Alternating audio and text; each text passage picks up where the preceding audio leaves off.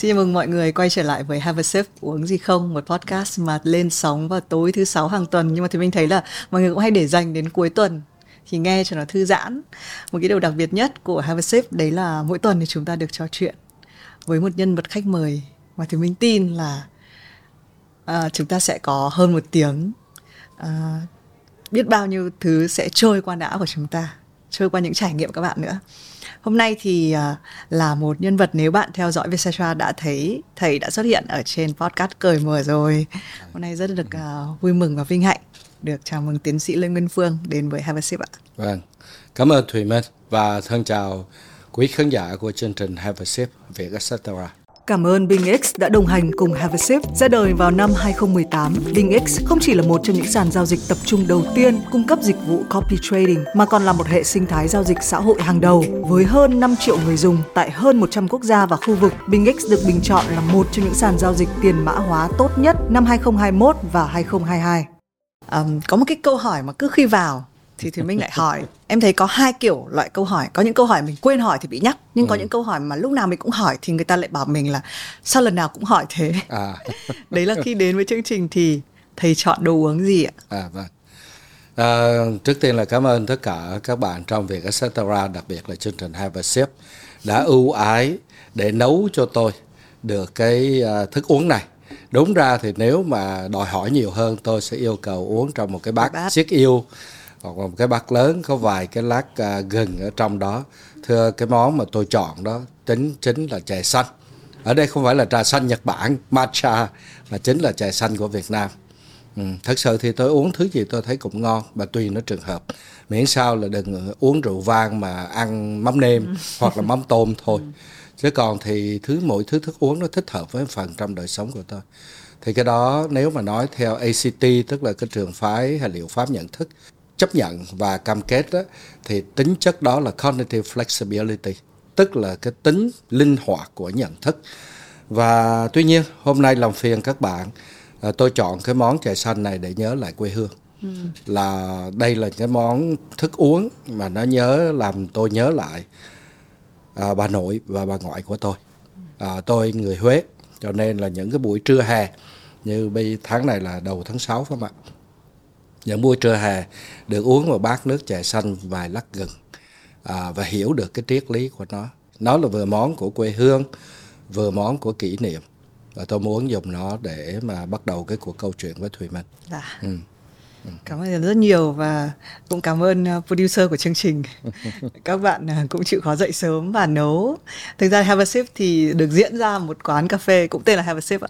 Vâng. vâng. À, cho nên là uh, bọn em cũng có cà phê, có trà nhưng đúng ừ. là một cái cốc trà xanh được uh-huh. nấu thì uh, nó sẽ đòi hỏi một cái công thức kiểu khác um, uh-huh. em gần đây chính vì em nghe podcast cởi mở nên em biết là thầy có kho cá này có có nấu nướng ở nhà thì thì mình cũng tò mò là thầy luôn là một người các cái đồ uống của mình các cái đồ ăn của mình mình sẽ yêu thích cái việc là tự tay làm và làm cho nó hơi kỹ càng cẩn thận hơn một chút. Uh-huh. thầy luôn như thế hay là gần đây mới như thế ạ? Tất cả cái thói quen hay là cái à, mình gọi là tập quán đó trong cái cuộc sống của mình nó đều có một cái lịch sử tiến hóa. Cho nên chắc chắn nó không phải là gần đây bỗng nhiên trên trời rơi xuống trong một cái tính cách của mình. Nó bắt đầu từ những cái ngày mà à, bố mẹ khó khăn cho nên phải nấu cơm cho em và lúc đó nhà nghèo đói cho nên nhiều khi phải chế biến những cái món rất là kỳ quặc. Chẳng hạn như nhét mắm ruốc vào trong ớt rồi xào lên để làm một cái món mới cho các em ăn đổi vị. À. đó rồi nấu cơm vân vân. Thời gian đó không có củi phải nấu cơm bằng bã mía khô chẳng hạn những wow. cái thứ đó. Rồi tới khi qua Hoa Kỳ rồi à, bà vợ cũ thích ăn món Pháp đặc biệt là món súp hành thì mình lúc đó là mới qua thì sinh viên nghèo vân vân. Thì cái việc mà món pháp rất là mắc tiền. Cho nên việc bỏ ra cả mấy trăm đô để mà đi ăn nhiều khi chỉ mỗi người được hai món với mỗi một ly rượu vang thì quả thật là một cái cái vượt sức khả năng. Cho nên là mình nổi hứng thì nấu ăn. Ừ. nói thôi nấu ăn ở nhà. Và quả thật thì nói cái này hơi khoe một chút là sau hai lần thì mình đã hoàn thiện được cái món uh, súp hành onion soup. Ừ. Uh-huh. Thì nếu có dịp thì biết đâu chúng ta lại có dịp cùng thưởng thức cái món have đó. A, have a soup đúng không ạ? Have a soup chứ không phải là have a sip chính xác. Và hoàn thiện món đó rồi tiếp tục cứ nấu ăn, nấu ăn vân vân. Nó tìm được cái thú vui. Dạ. Cái thú vui ở đây đó có thể xem như thế nào. Nó là nếu đùa chơi một chút nói cho nó sang á, là vô ngã vị tha khi mình nấu vậy á, mình hoàn toàn chánh niệm với các cái món ăn của mình nhập vào trong đó và khi mình đưa cung cấp cho người khác ăn cái niềm vui là được cái sự thưởng thức của người khác họ thấy ngon là mình vui Dạ. cứ nghe có vẻ rất là nữ tính phải không ạ nhưng cái đó cũng là điều của con người Vâng. Ừ hứ. Thì mình rất là tin vào cái điều đấy. Và thực ra là thì mình nghĩ là covid ừ, cái đợt vừa rồi thì ai cũng sẽ phải vào bếp và ai cũng đã phải buộc lòng thưởng thức dù muốn hay không. Ừm, thầy có nhắc đến việc là ban đầu có thể nó là một cái kiểu thói quen là mình buộc phải làm. À, thế nhưng mà rõ ràng bây giờ thì em nghĩ là nó không phải buộc phải làm nữa, nó trở thành thì cái sự dịch chuyển đấy à, nó diễn ra với thầy như thế nào ạ? Từ cái việc là buộc phải làm và học cách là rất là thưởng thức nó. nó có thể không phải là một cái sự dịch chuyển ý thức, nhưng mà ở đây đó là cái thái độ của mình đối với các hành động, hoạt động của mình ở trong đời sống nếu trước sau gì mình cũng làm cái điều đó, thì mình cứ hòa vào trong đó và cái hòa vào trong đó nó gần như không tôi nghĩ rằng nó bản tính của mỗi người. Khi chúng ta in vào được một cái tâm thế nào đó thì chúng ta hòa vào đó. Chúng ta có thể gọi đó là chánh niệm nhưng mà chúng ta cũng có thể gọi đó là cái dòng flow như tác giả Csikszentmihalyi đã nói tới. Một trạng thái tuôn chảy mà ở trong đó chúng ta hòa với công việc chúng ta để cuối cùng nấu xong có thể là trễ giờ đón khách ngẩng lên đồng hồ là quá giờ. Nhưng mà chúng ta hòa quyện với thức ăn và nó có niềm vui của nó Ôi cái cuốn flow đấy là cuốn thì mình yêu thích nhất và À, coi như hả? là một kim chỉ Ừ hứ. nam trong đời sống. Em cũng nghĩ là nếu mà ai cũng đạt một cái trạng thái flow thì là mọi thứ thật là dễ dàng và cái vẻ đẹp của cái dòng chảy đấy thật là tốt cho tư duy. Ừ hứ. thực sự cái chìa khóa để đạt được flow nó nằm sẵn trong mỗi người mà Dạ. đó chỉ cần mình chọn một cái công việc phù hợp với cái năng lực của mình một công việc mà mình thấy nó lớn lên mình thấy nó tiến triển từng giây, từng phút. Khi mình đang viết những cái dòng trên một cái cuốn sách, một cái bản thảo mới đang chạy trên, vào buổi sáng, tập thể dục, bất cứ những cái chuyện đó nó đều tạo ra flow. Nếu nó không quá sức mình, nó có mục tiêu cụ thể rõ ràng, nó có cái sự chú tâm trọn vẹn trong đó. Và cái điều mà cực kỳ hay trong flow đó, trong cái tiến trình mà 8 bước mà Csikszentmihalyi đã nói ra đó, thì cái bước cuối cùng là sự tan ngã tan vỡ của cái gọi là bản ngã nhỏ bé cái bản ngã mà như một cái loa phát thanh phường luôn luôn nhả lải nhải ở trong đầu của chúng ta à, tôi phải thế này tôi phải thế kia tôi xấu hơn người này tôi dở hơn người kia vân vân Thầy thích Nhật Hạnh gọi là cái radio non-stop thinking đúng không? à, tôi thì cụ thể hơn đang ở Việt Nam thì gọi nó là cái loa phát thanh phường tiếng Anh là check the box Ừ. Shadow box. Ờm, nhắc đến flow, nhắc đến cái dòng chảy sự nghiệp của thầy một chút thì chính vì xem cởi mở thì mình cũng biết được là thầy đã quyết định đi học về tâm lý học bởi cái cuốn là Human Sexual Response. Ờm, cái lúc đấy thầy có thể chia sẻ kỹ hơn là cái điều gì? Tại vì ở cái những cái năm 90 đó ờ, lúc đó thì mình cũng còn cũng còn khá là nhỏ. Em cũng không có thấu hiểu rất là quá rõ là cái thời điểm đó quyết định đi học và hay là quyết định theo đuổi một cái ngành đấy thì nó xảy ra như thế nào. Nhưng với bọn em thì thường đợi đến tận cấp 3 và tất nhiên là sẽ có ờ, có đài phát thanh của cô giáo nói rằng ơi học giỏi môn này hãy đi làm nghề này đi. Và có đài phát thanh của bố mẹ nói rằng là à hãy học bác sĩ đi bởi vì mẹ là bác sĩ. Và Ừ. tự trong mình thậm chí cái tiếng nói trong mình nó chưa đủ mạnh để mình nói rằng là tôi muốn làm cái gì thì hồi đó với thầy như thế nào ạ? Nó là một cái hành trình khá dài. Nói hôm đó nói trên cởi mở rồi nha nhấn mạnh cái chi tiết là cái việc tiếp cận cái tác phẩm độc đáo của Master and Johnson mà thôi. Chứ thật sự đó nó là thôi thúc từ những cái ngày nhỏ mình thấy luôn luôn vất vả với những cái cảm xúc của mình.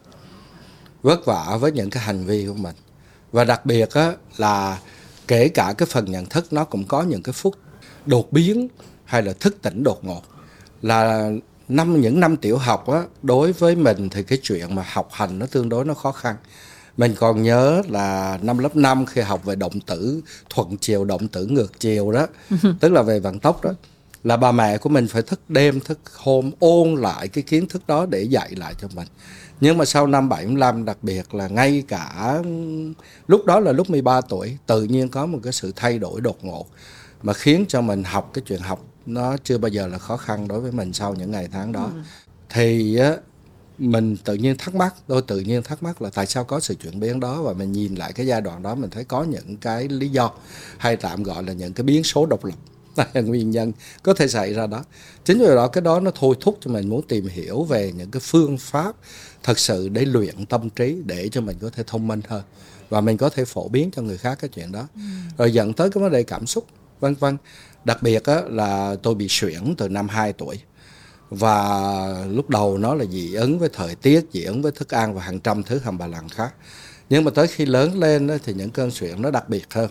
Và một cái vị bác sĩ ở Việt Nam không ngờ bây giờ nghĩ lại ông ta thật sự là rất giỏi. Ông ta nói rằng cái mà dẫn đến những cái cơn suyễn của cháu bây giờ đó là do vấn đề tâm lý của cháu chứ không phải là do những cái ở bên ngoài nữa những cái sự biến dạng.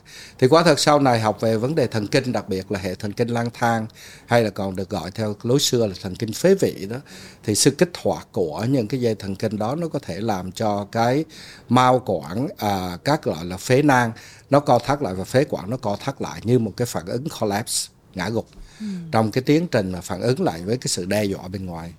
Thì với những cái chia sẻ của ông bác sĩ như vậy là mình rất là tò mò tôi rất là tò mò. Rồi còn một cái yếu tố này đó, thực sự tôi cũng đã chia sẻ với một số người rồi. Năm 1990 khi đi theo diện HO thì tôi vẫn nghĩ sẽ có một ngày tôi sẽ trở lại. Và nếu trở lại đó, thì mình học cái ngành gì? Khi mình tự tin là mình có thể học rất là nhiều ngành và có thể thành công, thì học cái ngành gì để có thể trở lại đúng lúc? Chắc chắn là và lúc đó Việt Nam bắt đầu mở cửa. 85 là bình thường hóa quan hệ với Hoa Kỳ và những năm đó bắt đầu mở cửa rộng rãi hơn. Thì lượng người Việt Nam á, quay trở lại bắt đầu đã có.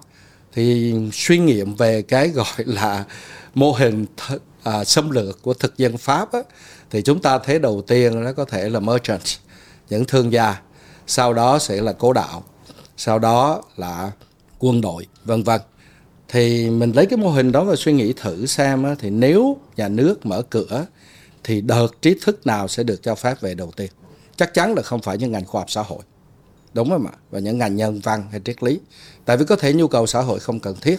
Cho nên tôi nghĩ nếu mà mình qua học computer này nọ vân vân thì sẽ quay về không kịp. Ngành luật thì thật sự mình không thích lắm. Mặc dù mình rất thích cãi lộn và ăn nói tương đối cũng cũng lợi khẩu. Bây giờ gọi là hoạt ngôn đó chứ không phải dùng là lợi khẩu nữa cho nên là cũng không thích thú lắm. Y học á, thì mình thấy cái y học tây phương nó có những sự giới hạn. Tại lúc đó tôi đã có đọc và học về châm cứu đông y này nọ một số kiến thức mình thấy. Thì sau đó đọc qua những cái tác phẩm tâm lý học đặc biệt là cái cuốn sách của về sách của Master and Johnson thì mình nghĩ rằng học tâm lý học tới khi thành thì vừa kịp để cái đợt wow. về và lúc đó cái ngành tâm lý học ở Việt Nam nó cũng sẽ bắt đầu phát triển được chấp nhận vì khi cái xã hội ở cái mức không chỉ ăn ngon à, không chỉ ăn đủ ăn no mặc ấm nữa mà ăn ngon mặc đẹp lên một cái nữa thì những cái biến loạn về tinh thần nó sẽ xảy ra.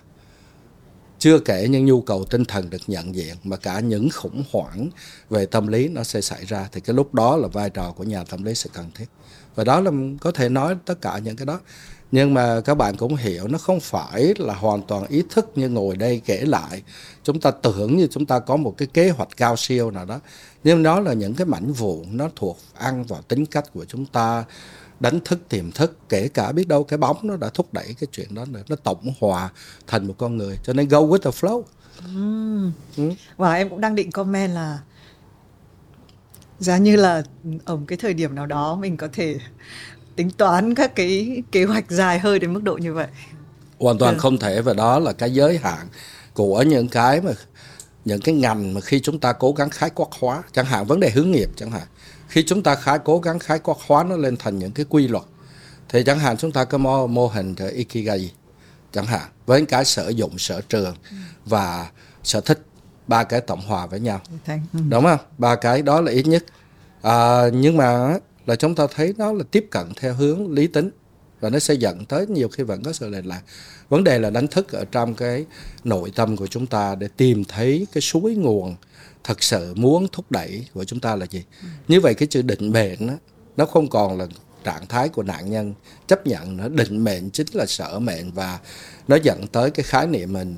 Friedrich Nietzsche đã nói tới đó trong những tác phẩm cuối đời của ông ta tức là amor fati hãy yêu lấy định mệnh của mình cái đó mới là định mệnh nhưng mà nó sẽ trở thành sứ mệnh của một đời người trong lúc thầy nói tự dưng thì mình nghĩ đến một cái ví dụ nó siêu đơn giản nó mới xảy ra vào cuối tuần trước uh-huh. đấy là em uh, quyết định uh, lắp một cái giá vẽ và khi uh. em nhìn thấy cái khung và cái cái những cái thanh gỗ nó quá nặng thì trong đầu cái cảm giác đầu tiên của em là em không biết em sẽ không biết lắp cái này như thế nào uh-huh. à, em nhìn cái sơ đồ thực ra nó chỉ có 10 bước thôi nhưng mà một cái gì đấy cản trở trong đầu mình mình cứ nghĩ là nó sẽ và em việc đầu tiên thì sẽ nghĩ là sẽ nhờ ai đấy lắp cái này ừ. thậm chí là trong cái tư tưởng của người phụ nữ sẽ nghĩ là hãy nhầm người đàn ông okay. lý tính hơn để giúp cái việc này nhưng mà chính vì sau khi mình bớt được cái gánh nặng của cái việc là à ok sẽ có người lắp hộ mình cái này ừ. thì mình bắt đầu mình lần dở từ từ ừ. và em mới thấy là đúng là khi mình đang làm một cái việc gì đấy mình cũng không có một cái sự hình dung là tôi sẽ đến đích tôi uh-huh. sẽ ừ biết rất rõ là nó sẽ hình thành đến cuối như thế này uh-huh. nhưng mình cứ làm những cái bước một bước một uh-huh. rồi đến nó thành Vâng. Và em cũng nghĩ là có quá nhiều thứ trong đời sống này là ở cái lúc khoảnh khắc đấy mình chỉ có một thứ cảm giác về nó thôi. Nhưng mình cứ làm tốt cái lúc đấy. Ừ. Rồi từ từ mình đi khá Đúng là rồi. xa. Thế thì em em khi mà thầy nói về con đường của thầy em có hơi nghĩ về cái hành trình lắp uh-huh. ráp một cái cái giá vẽ. Ờ, có một cái um, cái dự án này, cái dự án này thì đây là cái cuốn sách mà không biết là có bao nhiêu bạn được sở hữu tại vì là cái phần 1 thì em nghe đồn là hết sạch. Vâng. đến mức độ là nhờ là có một bạn trong ekip là em có search tên thầy trên các nền tảng thì cũng hơi khó ừ. tìm cái bộ sách này dạy con trong hoang mang. Hai. À, thầy có thể chia sẻ một chút là cái dự án này tại sao nó đã bắt đầu? À, khi mà năm 2007 cuối năm đó đặc biệt là vào cái uh, mùa hè năm đó hay là bắt đầu khoảng tháng 8 tháng 9 á, thì ở Bình Dương thì phải có một cái trường hợp em một em Ngọc Trâm đã bị ông hiệu trưởng người giáo viên nghi ngờ ăn cắp 45.000 đồng Việt Nam lúc đó tương đương với 3 đô la. Và ông hiệu trưởng đã kêu một vị giáo viên chở em đó qua đồn công an để mà được thẩm vấn và không có sự hiện diện của phụ huynh tức là người lớn tuổi không được sự consent quyết định chấp thuận cái chuyện vậy. đó ừ. và ba tiếng đồng hồ đó đã khiến cho em đó bị hoảng loạn và có những cái dấu hiệu mà cũng tiếc rằng chỉ đặt khi tôi chỉ được đọc uh, qua báo chí thôi thì uh, em đó có những dấu hiệu PTSD tức là căng thẳng hậu chấn thương tâm lý và tôi nghĩ tới một cái chuyện đó là nếu mà có thể đem cái ngành, trước tiên thì củng cố lại kiện toàn cái hệ thống pháp luật hay là cách hành xử gì đó giữa những nhân vật thẩm quyền điều tra với là trẻ con, với những xác nhận những cái quyền của trẻ con và nọ, vân vân.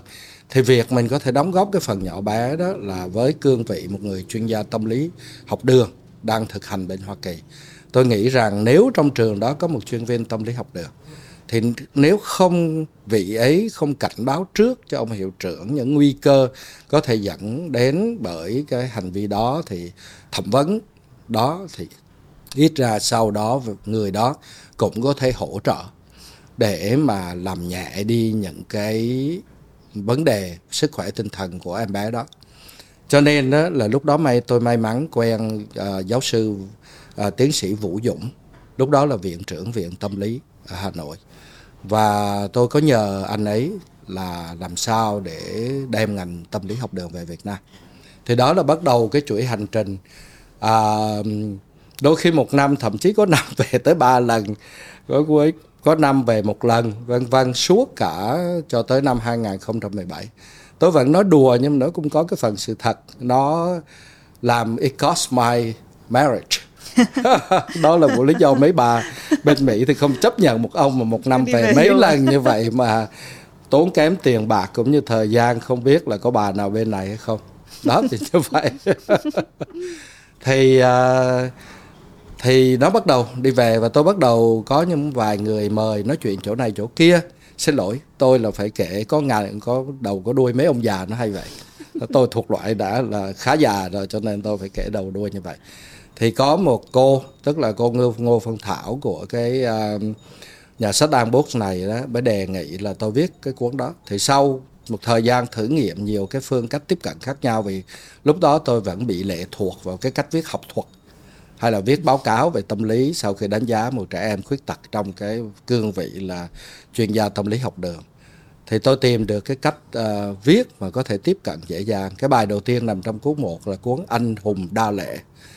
cái chapter về anh hùng đa lệ có nghĩa rằng là một cái người anh hùng không nhất thiết phải vô lệ mà đa lệ vẫn anh hùng. Và theo khoa học khóc nó rất tốt cho hệ thần kinh của chúng ta. Ừ. đó là như vậy. Và cũng nói luôn anh hùng vô lệ là tên của tác phẩm của nhà văn cổ long ừ. mà tôi rất mê kiếm hiệp. Từ kim dung cho tới cổ long cho tới huỳnh dị hơi... à, cái này là đằng sau là à, cái này là ấn độ. À, cái này là bộ y phục của ấn độ. Okay. và nó mát nên vậy thôi và tôi cũng muốn tạo không khí casual cho chính dạ. bản thân tôi thôi dạ. à, thì tôi bắt đầu viết cái bộ đó chỉ rất tiếc đó là bây giờ cái cuốn bộ này và con trong hoang mang lý do các bạn không kiếm được đó là tại vì á, là quyền sở hữu á, thì lại là của những công ty sách đó đó lại là vĩnh viễn ừ. Ừ, nhưng mà không trả lâm xâm mà chỉ trả tiền cho tác giả mỗi lần in cho nên, cho nên khi không mà in nữa thì là không in nữa thì tôi cũng chịu. Tôi không biết cách làm sao tại vì tôi không có bản quyền để in tiếp. Tôi đang muốn có cách nào đó lấy lại cái cuốn sách này tôi sẽ in phát miễn phí bản pdf cho tất cả ừ. mọi người cùng đọc.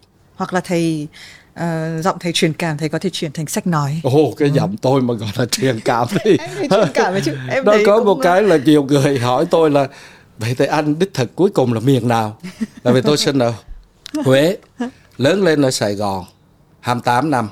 Đi qua Mỹ ở 28 năm. Và thật sự á, trước khi vào Sài Gòn ở lại đây đó từ tháng 8 vừa rồi á, tôi ở Hà Nội hơn 4 năm. Hmm. uh-huh. là và sẽ... đủ để cái chất cái hồn Hà Nội thấm vào mình. Khoảng tháng 3 hay cái tháng thứ ba hay tháng thứ tư tôi ở Hà Nội tôi đi về tôi còn nhớ sau một cái buổi ăn uống với bạn bè. Đi về ngang những khu phố cổ thấy cái sự tĩnh lặng của nó tự nhiên thấy một cái gì nó gần gũi thân thiết. Mình mới nói chết mẹ rồi Hà Nội đã hồn Hà Nội đã thấm vào mình hay mình đã thấm vào hồn Hà Nội.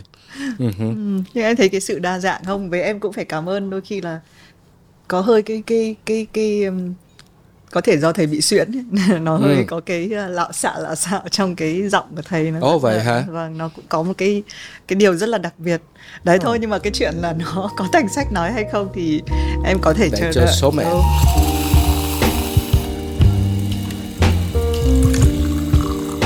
có một cái điều mà dễ gây hiểu lầm em đính chính luôn ở đây là các bạn trẻ khi mà đọc một cái cuốn là dạy con trong hoang mang ừ. thì sẽ có cảm giác là đây là dành cho các bậc cha mẹ ừ.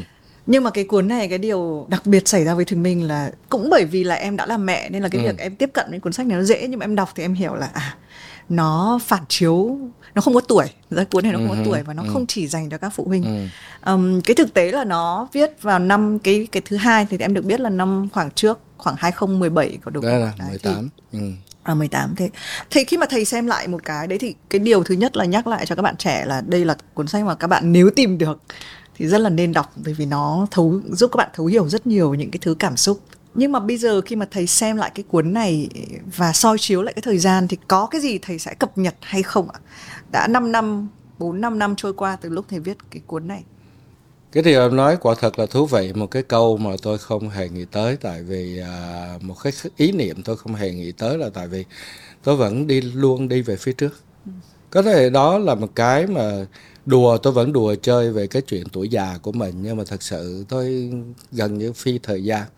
Tôi vẫn đùa là tôi khi nói chuyện với mấy học trò tôi vẫn đùa là thầy phi giới tính. Mặc dù vẫn yêu phụ nữ và thương cảm và cảm mến đàn ông đó, đó. Nhưng mà mình gọi mình là phi giới tính thì có lẽ mình cũng phi tuổi tác ở cái chỗ mình cứ đi về phía trước. Chứ mình không nghĩ là làm lại. Nếu có viết á thì sẽ viết cuốn ba. Ừ. viết cuốn ba để tập trung vào đang nghĩ tới cái chuyện viết cuốn ba để tập trung vào cái tuổi vị thành niên. Tại vì hiện nay đó là một cái vấn đề khúc mắc nhất của cái xã hội. Cũng như thấy cái nỗi đau của các bạn đó mình rất là đau lòng. Có nhiều thân chủ khi đến tham vấn là ở cái tuổi vị thành niên và mình thấy rằng họ rất là cô đơn và có nhiều cái nguồn lực, phải nói là sáng tạo trong tâm hồn cũng như là tư duy của họ. Họ đang vùng vẫy, các bạn ấy đang vùng vẫy để bứt phá ra khỏi những cái khung truyền thống mà cha mẹ vô thức hay là hữu thức cho nó rằng có giá trị và tiếp tục theo cái kiểu cha truyền con nối thời xưa dạy, cha mẹ dạy như thế nào, bây giờ tiếp tục dạy như thế vậy nhưng mà các bạn đặc biệt là các bạn mà được đưa vào những cái trường mà chuyên những cái trường mà à, quốc tế với trí thông minh của các bạn và điều kiện để mà tiếp cận thông tin trên toàn thế giới của các bạn qua Anh ngữ, Pháp ngữ vân vân nữa đó thì chắc chắn có sẽ có cái sự đứt gãy đối với cái truyền thống cũ. Quay trở lại cái cuốn dạy không trong hoang mang này á tôi vẫn đùa nó là một cái cú lừa ở chỗ đó là dạy đọc xong vẫn tiếp tục hoang mang. Nhưng mà đó là cái điều đáng mừng là tại vì nếu chúng ta không hoang mang đó, thì chúng ta đã bị đóng cứng trong những cái khuôn khổ và quan niệm tôi phải thế này thì mới dạy con chuẩn. Con tôi phải thế này mới đáng nở mày nở mặt. Cứ tiếp tục hoang mang để tìm kiếm hương hoa cỏ lạ trên cái cuộc đời này. Cái điều thứ hai nó là cái cú lừa thứ hai là tưởng là gặp những cái chiêu thức để mà dạy con. Thật sự là dạy chính mình cho nên nó mới có cái phụ đề ở dưới là chuyển hóa chính mình để giáo dục trẻ thơ. Tại vì nếu mà phụ huynh không chuyển hóa thì đừng hòng, cũng giống như tập bất cứ chiêu thức võ công nào linh hoạt lắm nhưng mà anh nội lực anh không đủ để đẩy những cái đó. Tại anh múa cũng không được. Cũng tương tự giống như là học chiêu thức nào là dạy con do thai nhật bản, pháp, hoa kỳ gì đó nhưng mà không kìm giận được những cái cơn giận khi con chỉ nói một cái câu nào hết sức là vô tư rồi cuối cùng sau đó lại hối hận thì làm sao sử dụng dụng được những cái võ công mà mình học trong những cái cuốn dạy con phải không ạ? Yeah. Dạ.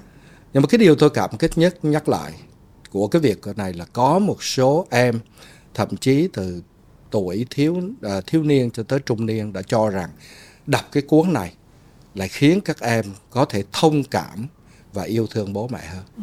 Nó là một cái side effect, một cái hệ quả mà hoàn toàn tôi không lường đến. Nhưng mà cũng cảm tạ biết à, nếu nói theo thiên chúa giáo thì biết đâu trong lúc viết cuốn này đã có thánh linh ngự xuống để mà cho mình làm đó còn nếu thôi theo cách một khác khác á, thì quả thật khi tôi viết cuốn này tôi hòa giải với bố mẹ của tôi tại vì bố mẹ tôi khá khắc nghiệt người huế mà trong lối dạy con và tôi là đứa con trai đầu nữa cho nên có một sự, sự khắc nghiệt nhất định để mà giúp muốn cho tôi nên người. Và bao nhiêu năm cái xung đột của tôi và bố tôi nó rất là nặng nề. Khi tôi viết cuốn này, thật sự nó chính là hòa giải với chính tôi và hòa giải với bố mẹ. Và chính vì vậy có lẽ cái nỗ lực và cũng như cái hành trình hòa giải đó nó đã thể hiện ở ý tưởng này, chương này, chương kia khiến cho một số bạn trẻ khi đọc cái cuốn này cũng đã thực hiện cái việc hòa giải đó em còn đang nghĩ là khi mình nói đến đứa con thì thực ra là rất nhiều ngày nay các bạn trẻ quan tâm đến cái đứa trẻ tinh thần ở bên trong mình cái inner uh-huh. child đấy uh-huh. thì cái cách mà em cũng nghĩ là um, các bạn trẻ cũng tự soi chiếu vào chính các bạn ấy uh-huh. là, là bên trong tôi là ai cái cảm xúc này là gì uh-huh. em có nốt ra vài cái điểm mà em muốn hỏi thầy kỹ hơn trong cái uh-huh. cuốn mà em thấy là nó là câu chuyện của thời đại uh, cái tháng này về Setra cũng làm một cái chuyên đề về sự uh, về cái khoảng cách thế hệ uh-huh. sau đó thì bọn em chọn một cái tiêu đề nó nó chỉ là thế hệ thôi nhưng mà cái chữ thế hệ của mình nó đặt thật là xa nhau ra nó có khoảng cách ở giữa uh-huh. um, thầy cũng viết trong một cái chương là tứ đại đồng đường uh-huh. em không biết là tại sao thời điểm này cái đứt gãy thế hệ nó lại xảy ra nhiều đến thế và nó trở thành một cái câu chuyện uh, nó có phải là công nghệ nó có phải là xã hội đã có một cái sự chuyển biến nào đó um, khiến cho nó tách hai cái thế hệ này hay thực ra thời nào thì uh-huh. cũng có những cái đứt gãy thế hệ này uh-huh. và chỉ là bây giờ thì chúng ta soi chiếu rất là nhiều vào bên trong mình uh-huh. thì em muốn biết là thầy có cái lý giải gì ở với thầy không uh-huh. đây là một cái câu hỏi tôi nghĩ rằng cực kỳ quan trọng và một số báo chí cũng đã hỏi tôi về cái chuyện này và thường có một cái sự đổ thừa cho vấn đề hội nhập đổ thừa cho giới trẻ và cái điều đó làm cho tôi cảm giác nó không hoàn toàn thoải mái. Có lẽ tôi sẽ lợi dụng cái dịp này để mà chia sẻ hơn về một cái số suy nghĩ cho nó rõ ràng hơn một chút. Thật sự đó, thì cái việc mà mỗi thế hệ đó có cái sự chuyển biến, thay đổi để dẫn đến cái đầu tiên là cái sự khác biệt đó, là chuyện đương nhiên. Nó đều có. Cái sự khác biệt hữu cơ mang tính chất sinh học đầu tiên đó là cái việc một người đã ba mấy, hai mấy khi bắt đầu có con. Và cái đứa trẻ, thông thường thì đứa trẻ bắt đầu tới tuổi vị thành niên, nó bắt đầu khẳng định cái bản ngã của nó đó, thì cũng là cái sự cách biệt của sinh học. Rồi nó tiềm tàng luôn cái sự cách biệt giữa cái nhận thức, tức là cái cognitive part của đứa trẻ và người lớn đứa trẻ trong giai đoạn đó, cái sự bùng nổ của cái giai đoạn mà Piaget, John Piaget nói gọi là former operation đó, thì mình sẽ thấy đó, cái tác vận mà tính chất là gọi là chính thức. Đứa trẻ nó sẽ đặt rất nhiều giả thuyết về cùng một vấn đề. Nó chơi đùa nếu và cái thế hệ trước kia nó chơi đùa với những cái vật hữu hình cụ thể, tay chân có thể tiếp cận được. Thì ở đây nó chơi đùa với những cái ý tưởng và như vậy nó có thể nhìn một hiện tượng bởi được tạo thành bởi nhiều nguyên nhân và có thể dẫn đến nhiều kết quả khác nhau.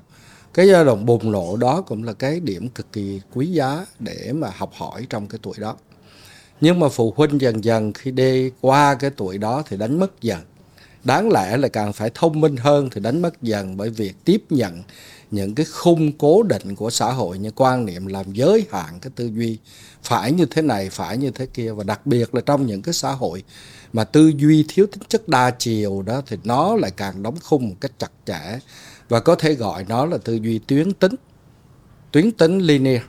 Và cái linear đó nó không phải chỉ do bản chất của một cái nền văn hóa và xã hội mà nó còn cái là các giai đoạn zeitgeist, tức là tinh thần thời đại là nó phát xuất từ tinh thần thời đại cơ khí để thấy rằng đó, làm tất cả chỉ là một cái máy và tác động đầu A nó chỉ dẫn đến cái sự tác động đầu B. Nó chưa đạt lên tới mức là nhìn thế giới tất cả hiện tượng như là sinh học. Sinh học thì trong hệ có hệ như chẳng hạn mỗi tế bào là một hệ tự vận hành. Rồi trong các tế bào của gan ghép lại thành lá gan lại là một hệ hệ đó là hoạt động trong hệ tiêu hóa rồi hệ tiêu hóa kết hợp với hệ ừ. hô hấp hệ tuần hoàn là kết hợp thành một hệ là chúng ta đây rồi chúng ta là sinh hoạt trong hệ gia đình ừ. hệ xã hội vân vân thì vì cái tư duy tuyến tính như vậy nên đã bắt đầu cái sự cách biệt nó đã ra, một bên nó đang khai mở để mà khám phá, thì một bên là đóng khung lại và dùng cái tư duy tư duy. Thứ nhất là tuyến tính và tuyến tính là vốn phát xuất từ cái cái tư duy cơ khí. Chúng ta cũng có thể gọi là tư duy hiện đại. Nếu mà nhìn triết học thì tư duy hiện đại. Tức là đối tư duy chỉ cho rằng một thể loại tự sự duy nhất. Một cuộc chiến chỉ có một ý nghĩa duy nhất, một lịch sử chỉ có một cái ý nghĩa duy nhất nó chưa vượt qua được để tiến tới cái tư duy hậu hiện đại để thấy rằng mỗi cái mảnh hồi ký mỗi cái mảnh ký ức của mỗi cá thể nó hình thành nên một cái thế giới ừ. phồn vinh nó một thế giới mà rất là phức hợp tương tác với nhau thì cái đó cũng là một cái tư duy à, ở mức độ đầu thì đó là sinh ừ. học mà sau đó nó sẽ tiến tới cái gọi là tâm lý ừ. của chúng ta ừ. đó uh, giải thích rõ hơn là chúng ta thấy rằng cái thế giới của cơ khí là vốn nhân tạo. Bây giờ nói tới thế giới vật lý là thiên tạo đi. Nó có những cái quy luật tương đối rõ ràng. Và mặc dù bây giờ chúng ta vẫn tiếp tục khám phá nhưng mà ít ra sau Newton tới Einstein thì chúng ta cũng đã hiểu rõ hơn. Rồi đến thế giới kế tiếp là thế giới của sinh học. Nó phức tạp hơn thế giới của vật lý rất là nhiều. Rồi thế giới của tâm lý và đặc biệt cao hơn nữa là thế giới của xã hội quá nhiều biến số quá nhiều phức tạp cho nên không thể nói là từ A chỉ có thể dẫn tới B ừ. đó là một cái điều tôi nói thật sâu để hiểu được cái sự khác biệt giữa bố mẹ và con cái trong cùng trong hai thế hệ là như thế nào ừ. tuy nhiên á nếu mà chúng ta chấp nhận sự khác biệt đó ừ. thì khác biệt chỉ là khác biệt nhưng mà nếu chúng ta không, không chấp nhận thì khác biệt trở thành mâu thuẫn nếu mà chúng ta bao dung embrace the diversity thì đó, cái chấp nhận đó, thì bất cứ cái sự khác biệt nó sẽ làm cho chúng ta thấy rằng muôn hoa đua sắc, cây cỏ vẫn giao thoa với nhau, trời nóng, trời mưa. Đó là nói về trong cùng một không gian. Nó về cái chiều thời gian thì trời nắng, trời mưa. Hà nội có những ngày lên tới bốn mươi mấy độ như bây giờ nhưng mà cảm giác như 60 đúng không? À, cảm giác 60 để có những cái mùa thu tuyệt đẹp ngoài đó và những cái mùa đông để các cô Hà Thành có thể trưng diện và tôi cũng có thể trưng diện một cái áo vest mà cất trong tủ cả năm chỉ để ừ. mặc đó đó thì nó là cái đa sắc đa diện đa nguyên đó đa chiều của cái vũ trụ và con người không thể đóng khung ừ. chúng ở trong một cái gì đó mà phải để cho nó biến chuyển đó, khá, mới khám phá được những cái quy luật sơ khai của vật lý đã vội vã áp dụng nó vào cái thế giới của tâm lý hay thế giới quy luật của xã hội là một cái sự ấu trĩ của cái, một cái giai đoạn của tư duy của con người. Điều đó ok, that's ok. Vấn đề là chúng ta có tiến hóa hay không để đi tiếp, hay chúng ta khư khư bám lấy những cái quá khứ. Và bây giờ đi tiếp tục đó, thì mâu thuẫn như vậy khi mà không chấp nhận sự khác biệt dẫn đến mâu thuẫn. Nhưng mà khi dùng bạo lực để mà giải quyết cái mâu thuẫn đó thì nó trở thành xung đột. Tôi chia ra ba cấp như vậy. Khác biệt mâu thuẫn và xung đột. Thì khi mà bố mẹ dùng bạo lực quyền tao là cha mày là con mày phải nghe. Thì cái đó nó dẫn tới không phải chỉ là mâu thuẫn nữa mà là những cái xung đột. Xung đột dẫn có khi là bạo hành về lời nói và tệ hại hơn nữa. Có thể trong một số gia đình là bạo hành về thân xác như là đánh đập tức là corporal, uh, à, corporal punishment tức là nhục hình đó vân vân thế cái chuyện đó xảy ra. Còn bây giờ tại sao? Đó là mình nói chung. Bây giờ nói tại sao mà trong thời gian vừa qua trong xã hội Việt Nam cụ thể nó tiến nhanh như vậy? Cái sự xung đột và mỗi thế hệ dường như cái khoảng cách nó xa hơn. Đó là một cái chuyện đó là chúng ta dù sao á, bản chất và tư duy của nhiều người vẫn là giới hạn trong cái mảnh tre lạc và cái chuyện đó đó khiến cho cái việc chẳng hạn dạy con như mình nói khi nãy, vẫn là cha truyền con nói, vẫn theo cái nếp cũ, vẫn thậm chí bây giờ nhiều người vẫn nghĩ rằng bị bắt nạt trong trường là một cái điều tốt. Tại vì tập cho cái đứa trẻ dần quen với những cái bắt nạt trong đời sống. Nhưng mà họ không thấy rằng cái bắt nạt trong đời sống tại sao nó hiện hữu lại là một cái chuyện khác, phải không? Vâng, mình sẽ khoan đi lại vào cái đó, bây giờ chúng ta quay trở lại cái mặt à, chuyện khi nãy. Thì trong xã hội của chúng ta cái việc mà hội nhập với thế giới nó rất là nhanh. Nhưng cái nền cái mà gọi là cái bối cảnh tư tưởng hay nhận thức của chúng ta nó quá cứng ngắc để có thể tiếp nhận và hóa giải và dung hợp integrate dung hợp nó vào trong cái gọi là bản chất Việt tư tưởng Việt mà chúng ta một mặt á, thì chúng ta đẩy ra hết. Ừ. nhưng một mặt chúng ta lại không có những cái bộ phận lọc cho nên có những cái thứ từ xã hội xã hội tây phương đông phương gì đó vân vân nó là du nhập vào xã hội chúng ta. Và thường là những hình ảnh bề nổi thí dụ những cái cosplay là những cái uh, những một vài trò lễ tình yêu thậm chí lễ ma quỷ vân vân. Chúng ta tiếp nhận toàn là hình thức mà đã bị thương mại hóa.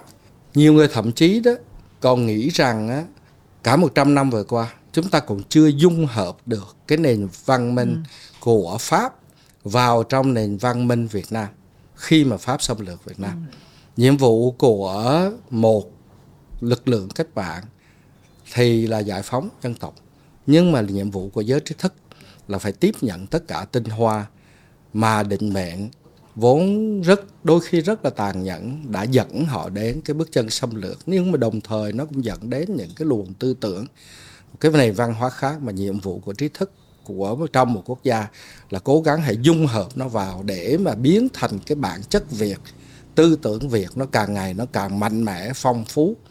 Nó thấu được cái cội nguồn nhưng mà đồng thời nó cũng mở rộng và tiếp thu được tất cả mọi khả năng thế giới. Thì chúng ta chưa làm được cái chuyện đó cho nên một mặt những cái đứa trẻ chưa có cái sự định hướng thì vội vã tiếp nhận cái tư tưởng bên ngoài. Tại vì hiện nay những cái tư tưởng của bố mẹ nó mang nặng, quá nặng cái tính chất áp bức và đơn điệu, độc đoán, độc tài. Ừ. thì những đứa trẻ nó phải phản kháng lại và cái chuyện đó cũng rất là dễ dàng. Tôi phản ừ, dễ hiểu, dễ dàng để hiểu. Thì nó phản kháng lại. Còn nếu nếu mà bố mẹ có một cái khả năng dung hợp, dung thông thì đứa trẻ nó sẽ được bảo vẫn tiếp tục được bảo bọc được yêu, yêu thương mà tạo cho nó cái nền tảng một nhận thức phóng khoáng để nó có thể tiếp nhận nó có thể đi học trường Tây từng tàu nó có thể qua Mỹ để học năm 10 năm. Nó vẫn có thể trở về và hội nhập lại xã hội Việt Nam dễ dàng. Nếu không á thì chính bây giờ đang có một hiện trạng là các em qua bên đó bị sốc về văn hóa. Phương cách tập tục giao tiếp giữa người và người rồi tới khi các em đều nói chuyện với tôi thì lại nói rằng khi về Việt Nam các em bị sốc văn hóa lần thứ hai lại.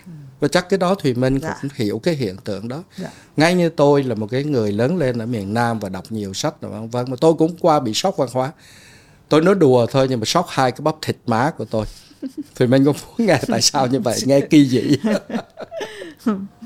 tại sao ạ ở trong xã hội Việt Nam ít nhất là trong cái giai đoạn của tôi đó thiên hạ gặp nhau ít cười ừ. ngoài cái chuyện mà đàn ông ra đó thì là phải manly phải vớ vẩn những cái trò đó. Một cái điều là người ta nghĩ rằng cái sự nghiêm trang nó có một cái giá trị nào đó. Cho nên á, là ba tháng đầu tiên tôi khổ sở khi ở mỹ là tại vì đi trong một cái khu sống lạ thôi gặp cái ông đi bên kia đường chả biết là ông nào. Ông cũng gật đầu cười. mình cười. Bắt buộc mình phải cười lại. Và một ngày tôi phải nhét mép lên như vậy á, là có chục lần. Thì hai cái bắp thịt tôi đây nó không quen thì nó rất là mỏi. Và tôi phải ba bốn tháng sau tôi mới là tôi mới làm quen được với cái cái đó. Và cái đó là chuyện thật chứ không phải biết ra để mà không, em rất tin bởi vì là có một cái câu chuyện cũng chuyện thật ạ. Trên ừ. báo chí Việt Nam nói là các nhân viên hải quan của mình phải ngậm một cái đũa để cho mặt tươi hơn ấy ạ bởi vì là mình hay mình hay câu có quá mà đấy. đấy là cái cái điểm đầu tiên mà khách nước ngoài người ta đến đất nước người ta ừ nhìn thấy thì uh nên là họ đúng là hơi nhìn lên một chút rồi chưa nói đến chuyện là văn hóa Hàn Quốc họ cũng có những cái phẫu thuật tiểu phẫu là họ cắt lên một chút à, đó à? để Tôi cho cái à. Cái miệng mình nó hơi cười ha. À, đấy nên là em em hiểu. À, em hiểu cái, à, cái, cái, okay.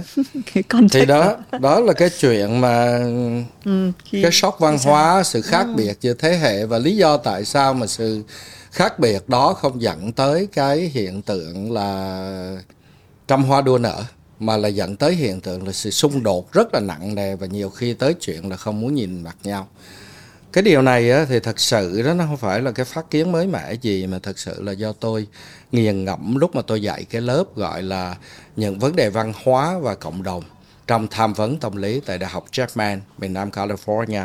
Thì, thì có một cái hiện tượng là trong tất cả các cộng đồng thiểu số sắc dân thiểu số mà hội nhập vào xã hội Hoa Kỳ đó thì cái gọi là intergenerational conflict tức là xung đột liên thế hệ đó nó đều hiện hữu nhưng cái sự xung đột liên thế hệ đó nó chỉ xảy ra ở các cường độ mức độ trầm trọng khác nhau ở mỗi cái sắc dân. Thì nếu mà mình nhìn vào cái pattern đó, thì đầu tiên mình dễ thấy là ở cái xã hội tây phương thí dụ như dân châu âu mà hội nhập đi vào mỹ thì cái xung đột nó không cao.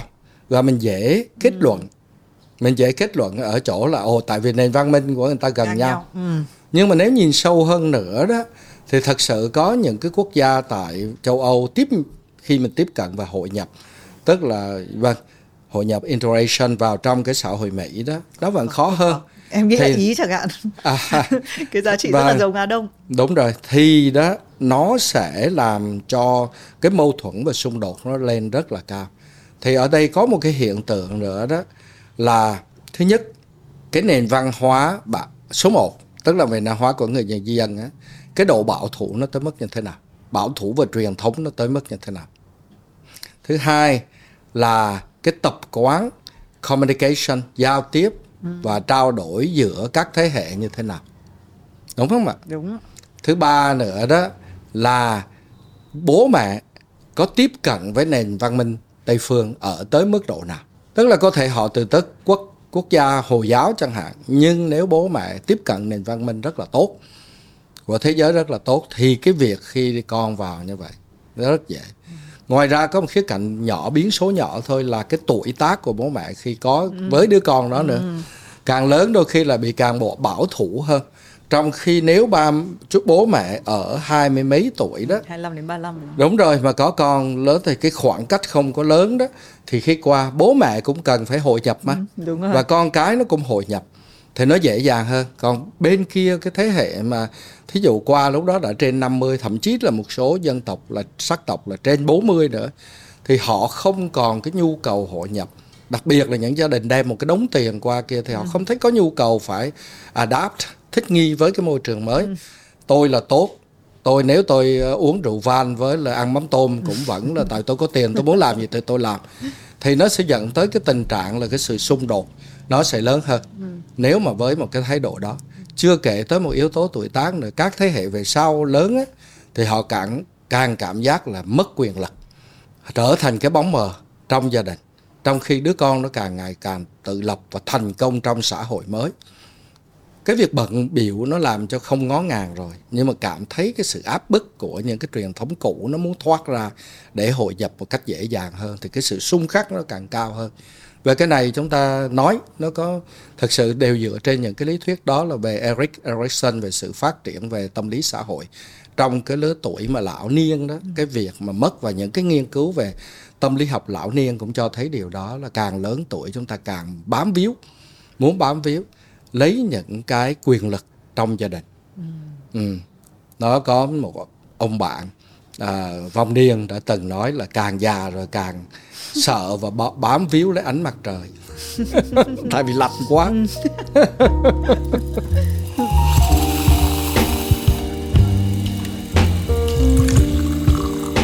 em cũng thấy có một cái lý thuyết về sự dịch chuyển quyền lực khi mà thầy nhắc đến quyền lực đấy là ừ.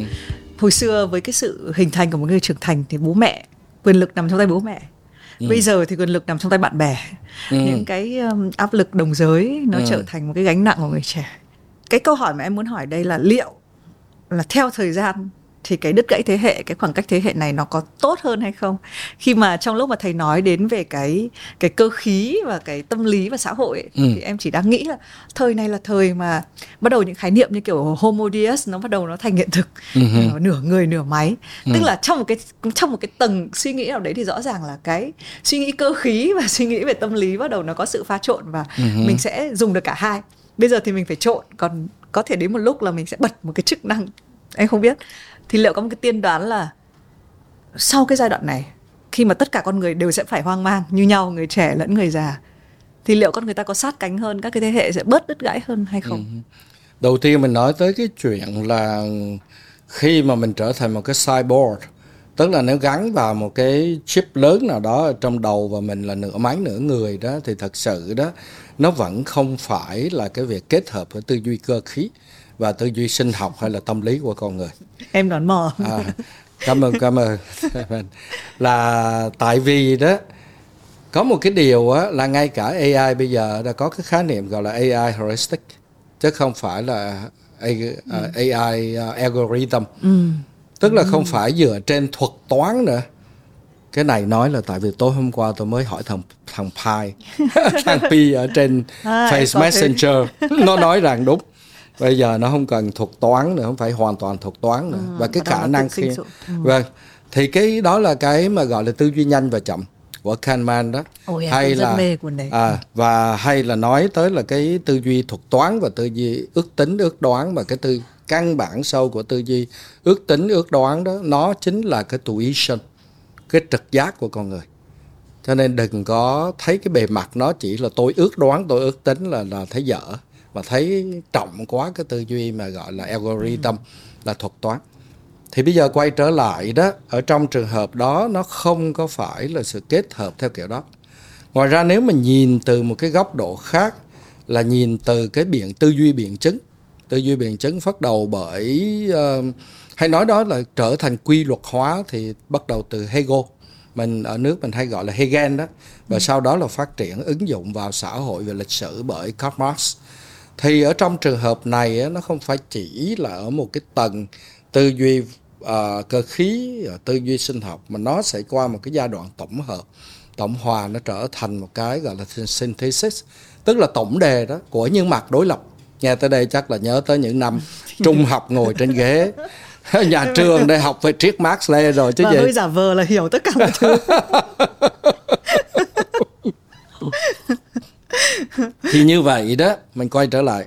Thì cái sự phát triển này đó nó có là tổng hòa nó có là cái sự nối kết với nhau giữa bố mẹ và con cái. Không thì câu trả lời là không. Câu trả lời từ quan điểm hết sức là cá nhân của tôi là không ngày nào bố mẹ vẫn còn tao là tao phải mày là mày phải đó thì sẽ không bao giờ đáp ứng được cái nhu cầu của giới trẻ. Tại vì bố mẹ đã ngưng học trong khi bọn trẻ đang học. Bố mẹ ngưng làm việc với máy không biết làm việc với máy đứa trẻ sẽ làm việc với máy. Và những cái điều của bố mẹ nói xin lỗi à, xin lỗi các bố mẹ ngoài kia và có lẽ là tôi phải xin lỗi tôi luôn là sẽ tới một ngày mình phát biểu câu nào á, nó để cái máy nó bấm sẵn một cái đó là cái AI thằng Pi, thằng Chat, thằng Bing, thằng Bot, thằng gì đó. Nó sẽ nói ngay là cái lý luận của bạn nó gặp những cái sơ hở như thế này nó dựa trên những cái giả định như thế này và nó dựa trên những cái thông tin sai lạc như thế này. Cái điều đó nó sẽ là làm sao khi nó có thể tin được những điều bố mẹ nói hay người khác nói hay là thậm chí một cái bài báo thảy ra, thảy vào cho nó nó có thể dẫn ngay như vậy. Hôm vừa rồi cắt cớ, kể chuyện này cho vui. Hôm vừa rồi cắt cớ là một cậu học trò của tôi. Và học trò mà tôi rất là là thương mến. Đã lấy một cái bài status trên Facebook của tôi thảy cho thằng AI cái chat 40 à không, thằng Claude. Thằng Claude. Và hỏi phê bình, biểu phê bình đó. Đâu học trò mà được mình thương mến, nó chơi cái trò đó với mình, phải không? Thì nó liền phân tích cái bài đó. Nó đánh giá. Và thậm chí nó chỉ ra được một cái lý luận sai ở trong cái bài đó. Đó. Nhưng mà tổng quát này nó khen. Đến rồi khi tôi nhận lại được cái feedback thì tôi nói là từ đây á, nếu mình nhận được lời khen từ một người thậm chí là một cô gái trẻ đẹp liệu mình có hoan hỷ hơn nhận lời khen từ một cái máy hay không tại vì cái máy nó rất nó viết gần như hai trang giấy để nó phân tích cái bài đó cho tôi. Nó làm việc rất là chu đáo và nó không có tư lợi không muốn chiếm cảm tình của mình. Cho nên lời khen của nó rất là trung thực và nó chỉ ra được cái lỗi sai của mình không thương tiếc không nể nang. Đó thì nếu cái đó mà chỉ là viết mình nhập dữ liệu bằng viết bây giờ cái chuyện nó chuyển qua cái vấn đề audio và verbal rất là dễ dàng đúng không? Tức là nghe và nói rất là dễ dàng. Thì chỉ cần có cái máy đó bấm nút cái bố mẹ nói câu gì hay người khác nói câu gì hay là scan một bài báo scan một cái buổi phát biểu một bài nói chuyện. Thí dụ như những cái lý luận của tôi bây giờ chỉ cần scan vào là máy có thể cho ngay thấy là thằng cha này ngụy biện ở chỗ nào. Thì đó là một cái kinh hoàng. Ừ. nhưng mà cái điều đó bắt buộc một cái sức ép chúng ta phải sống cho nó đàng hoàng hơn ừ. tư duy cho nó tốt hơn bớt giáo điều đi và phải học học liên tục liên tục và cái gì không biết thẳng thắn sàng nói nói là tôi không biết. Đó vậy. Và cái nào mình giả thuyết thì mình nói đó là cái này là giả thuyết của tôi tôi không đoan chắc nhưng giả thuyết của tôi. Và mình cũng có thể nói là đây chỉ là ý kiến của tôi chứ nó không phải là dữ kiện nó phải là facts opinion not fact. Ừ. thì tất cả mấy đó thì hy vọng lúc đó thằng Claude chat vân vân nó sẽ thông cảm và không đánh đập mình wow nhưng mà em cũng hiểu được cái cảm giác của thầy vì về Cetra thứ nhất là các bạn trẻ cũng không nghĩ là sếp là sếp nữa ừ. sếp đúng thì lúc đấy sếp là sếp còn sếp sai thì lúc đấy chỉ là một người hơn tuổi tôi right. và với con trẻ ở nhà cũng vậy bây giờ em cũng nghĩ là có rất nhiều kiến thức tại các em ấy nhớ được nhiều hơn và xem và đối chiếu liên tục cho nên là uh-huh. em sẽ không thể biết là tất nhiên là nếu em search em sẽ biết đấy nhưng mà em không thể nói vanh vách là 10 cái loài vật mà sống ở dưới cái đáy sâu nhất của đại dương là gì uh-huh. mà trong khi chúng ta đọc những cái tên Latin vanh vách vanh vách luôn đấy thì uh-huh. thì em nghĩ là một cái kiểu tư duy là bố mẹ kể cả bố mẹ tức là sẽ không có một cái quyền lực cụ thể nào đây cái cái cái cuộc đua duy nhất là hoặc là trải nghiệm hoặc là uh-huh. kiến thức không cuộc đua duy nhất á chính là cái thương yêu cái còn lại giờ chúng ta đó nó không phải là sự ganh đua về kiến thức nó không phải sự ganh đua của trải nghiệm. Và chắc chắn nó sẽ không còn cái cuộc ganh đua giữa quyền lực ở vị thế chủ tớ ở vị thế cha mẹ và con cái viên chức và người dân. Nó không còn cuộc ganh đua đó nhưng mà cái cuộc ganh đua trọn vẹn. Nó không còn nữa. Nhưng mà cái mà trọn vẹn nhất mà chúng ta có thể trao cho nhau và đứa con nó có thể làm theo là bố mẹ. Cái quyền lực đó là quyền lực của tình yêu tình yêu là một cái thứ quyền lực mạnh mẽ nhất, chứ không phải là những thứ kia. Lâu nay chúng ta qua nhiều cái thế hệ, chúng ta cứ lầm tưởng những cái thứ kia là quyền lực. Nhưng thật sự thương yêu mới là quyền lực nhất. Nhưng mà khi thương yêu nó đặc biệt, một cái thương yêu được sử dụng như một công cụ để dẫn tới quyền lực, thì nó lại là không còn thương yêu nữa. Chính nghĩa của nó rồi. Thương yêu bác đây thì bắt đầu vào cái một cái tư tưởng mà tôi hay lặp đi lặp lại chính là unconditional, positive regard positive regard tức là cái việc quan tâm tích cực vô điều kiện. Mà Carl Roger đã nói tới trong cái tâm lý học nhân bản của mình. Nó vậy thôi. Và cái sự thương yêu đó có nghĩa rằng đừng có lao sao ở trong đầu của mình nữa với những cái đoán định phải thế này, phải thế kia, áp lực người này phải thế kia, mà chấp nhận họ, yêu thương họ để quan tâm tới họ. Và thẳng thắn đó là những điều mình có thể mình không hài lòng nhưng mà nói một cách rất là thương yêu để cái đứa trẻ hay là người đối diện của mình không sợ không bị một cái áp lực để mà thay đổi chỉ vì muốn lấy lòng hay chỉ vì sợ quyền lực trừng phạt của người đó mà thôi.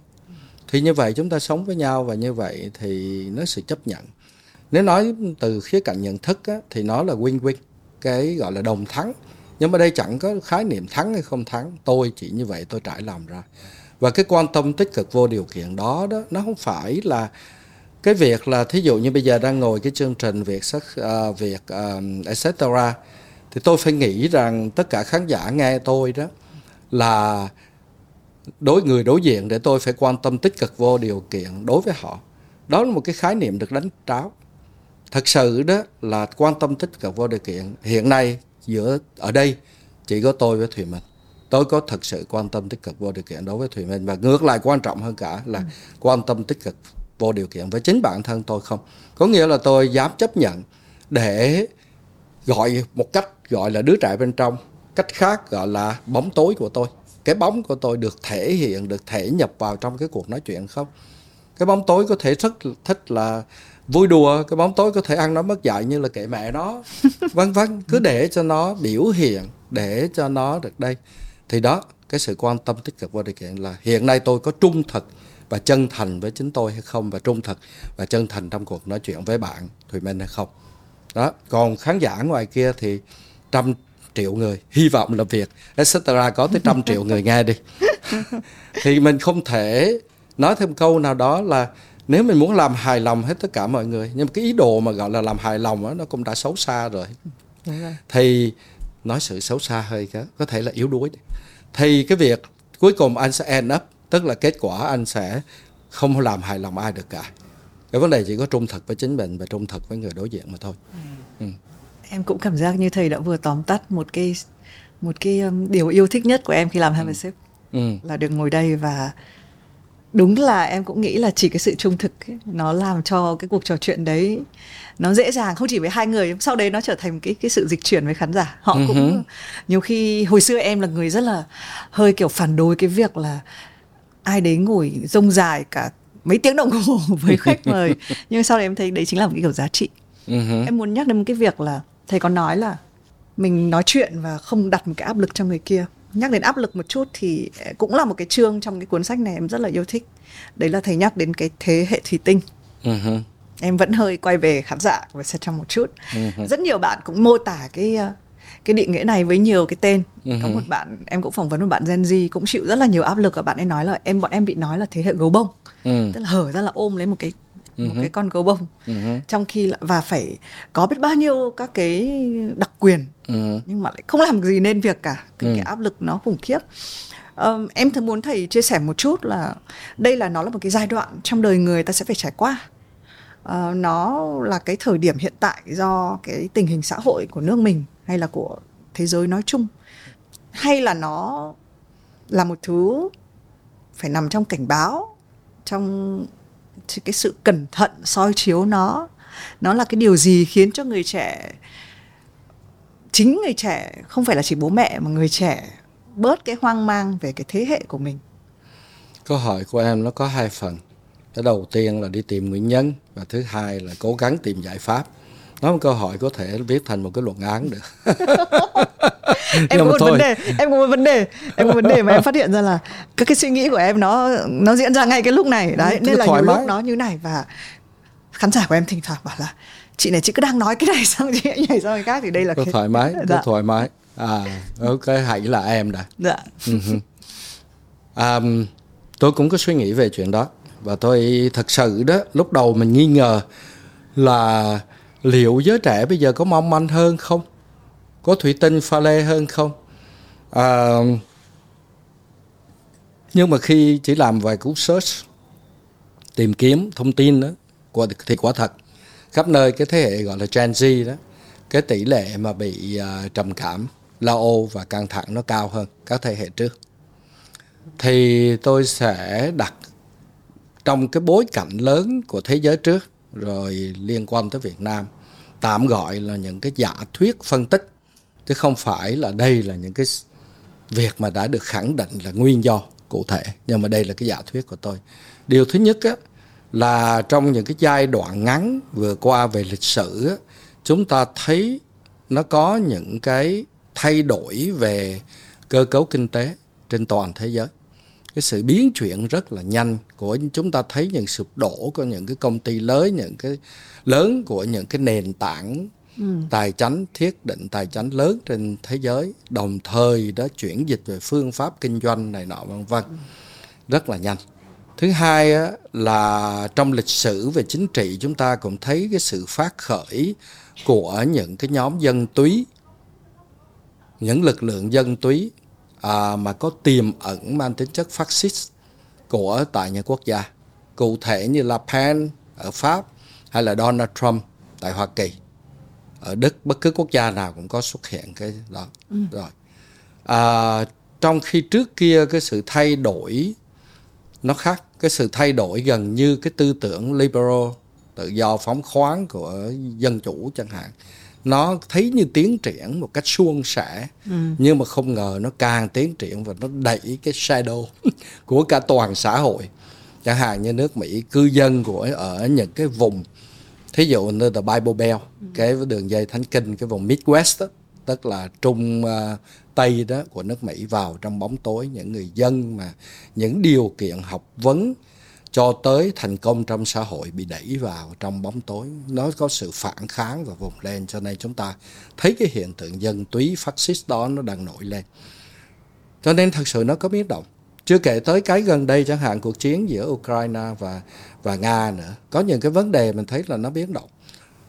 Rồi chắc chắn giới trẻ nó tiếp cận với khoa học kỹ thuật nhanh hơn mình để nó thấy rằng tiềm ẩn những cái sự phát triển của AI chưa nói tới chat GPT chỉ mới xuất hiện từ tháng 8 năm ngoái. Cụ thể tung ra là tháng 11, 12 gì đó.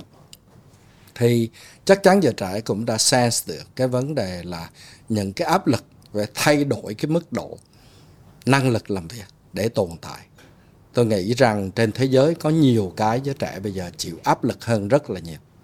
Cái điều thứ hai nữa đó, ở Việt Nam, tôi nghĩ rằng á, chúng ta quên một điều là các cựu chiến binh của cả hai miền đó khi về đời sống bình thường sau chiến tranh đó, không ai nhắc tới hội chứng PTSD rối loạn căng thẳng hậu chấn thương tâm lý cả đúng phải không ạ dạ. trong khi ở Hoa Kỳ á, thì rõ ràng cũng chỉ từ ừ. cái cuộc chiến tranh Việt Nam chứ không phải là từ đệ nhị thế chiến họ mới nhận chân được vấn đề đó và cho tới bây giờ nhiều thương binh tại Hoa Kỳ vẫn chưa được công nhận và trợ cấp đầy đủ để chữa cái rối loạn đó.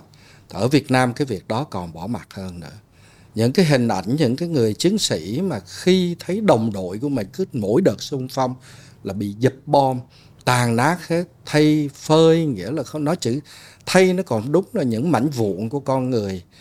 Cỡ thân, những cái thân xác, những người thân yêu nhất của mình trong cái cuộc chiến chung quanh của mình nó đau đớn biết chừng nào và chắc chắn cái nỗi sợ sinh tồn.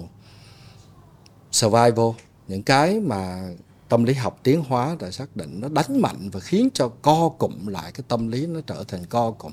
Có thể là ở giai đoạn chiến và biến tàn ác tàn nhẫn hơn có giai đoạn là thu rút hơn vân vân. Chẳng hạn tôi nói thật là có một cái tác phẩm của nhà văn uh, thu hà uh, thúy hà phan thúy hà ở hà tĩnh. Có nói về những cái đó chúng ta thấy những cựu chiến binh có những hình thái đối xử nhau.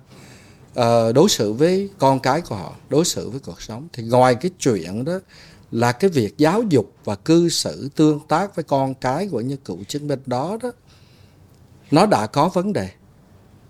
Rất ít người vượt qua được để không có thể vẫn bình thản thoải mái nhẹ nhàng khi giáo dục con cái. Vẫn có những vị cha mẹ tôi không vơ đũa cả nắm những có vị cha mẹ đã đạt được cái điều đó và điều đó thật sự là hạnh phúc cho những gia đình đó. Thì cũng nói tới một cái điều đó chấn thương đó. Đó là khía cạnh gọi là xã hội tức là qua tương tác. Còn một điều nữa chấn thương nó có thể di truyền qua gen. Những nghiên cứu nếu nếu mà tụi mình có đọc đều biết cái đó.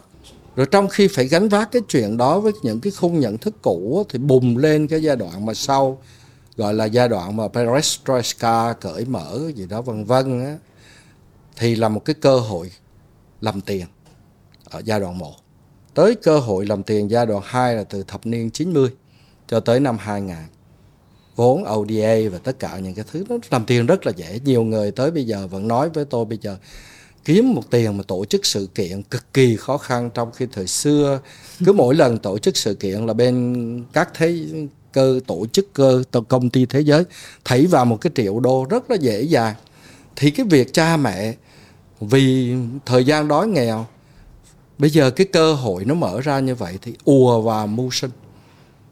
Và qua cái việc đó, cái việc dạy dỗ con cái cái việc chăm sóc con cái có thể phần nào bị neglect, bị bỏ mặc hay là giao cho ô sinh, giao cho những người làm công trong nhà, hay giao cho ông bà nội, ông bà ngoại. Và tôi đã có những cái thân chủ tham vấn cái giai đoạn đứa trẻ từ 2, 2 tuổi, 3 tuổi cho tới khi nhiều khi tới 10 tuổi không sống chung với cha mẹ. Tại vì phải sống chung với ông bà, tại vì cha mẹ phải đi chỗ này, chỗ kia để làm ăn. Mình không trách cái chuyện đó. Nhưng mà cái điều đó nó có cái sự tác hại nhất định đối với cái tâm lý của của đứa trẻ. Rồi bây giờ những cái thế hệ đó rồi tới cái thế hệ Gen Z nữa. Khi các vị bắt đầu ổn định rồi, mình không ngờ là những cái nhân mình đã gieo. Bây giờ những đứa con trong cái Gen Z, những đứa con đang đổi teenage, nó trở nên mỏng manh hơn. Có thể là vì yếu tố sinh học, vì lớn lên bởi những cái cha mẹ, ông bà đã bị chấn thương.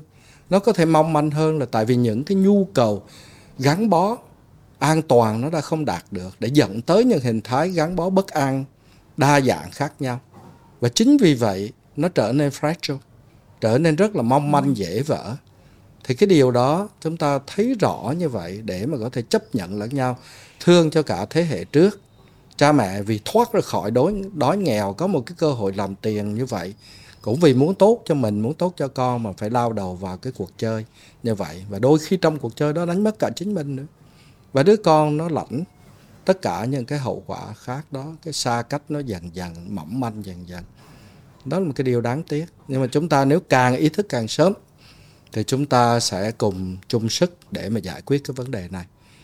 Giải quyết một cách thật sự là khoa học tâm lý chứ không phải chỉ giải quyết bởi những cái thần số học hay là những cái gọi là ngụy khoa học theo cái kiểu kia.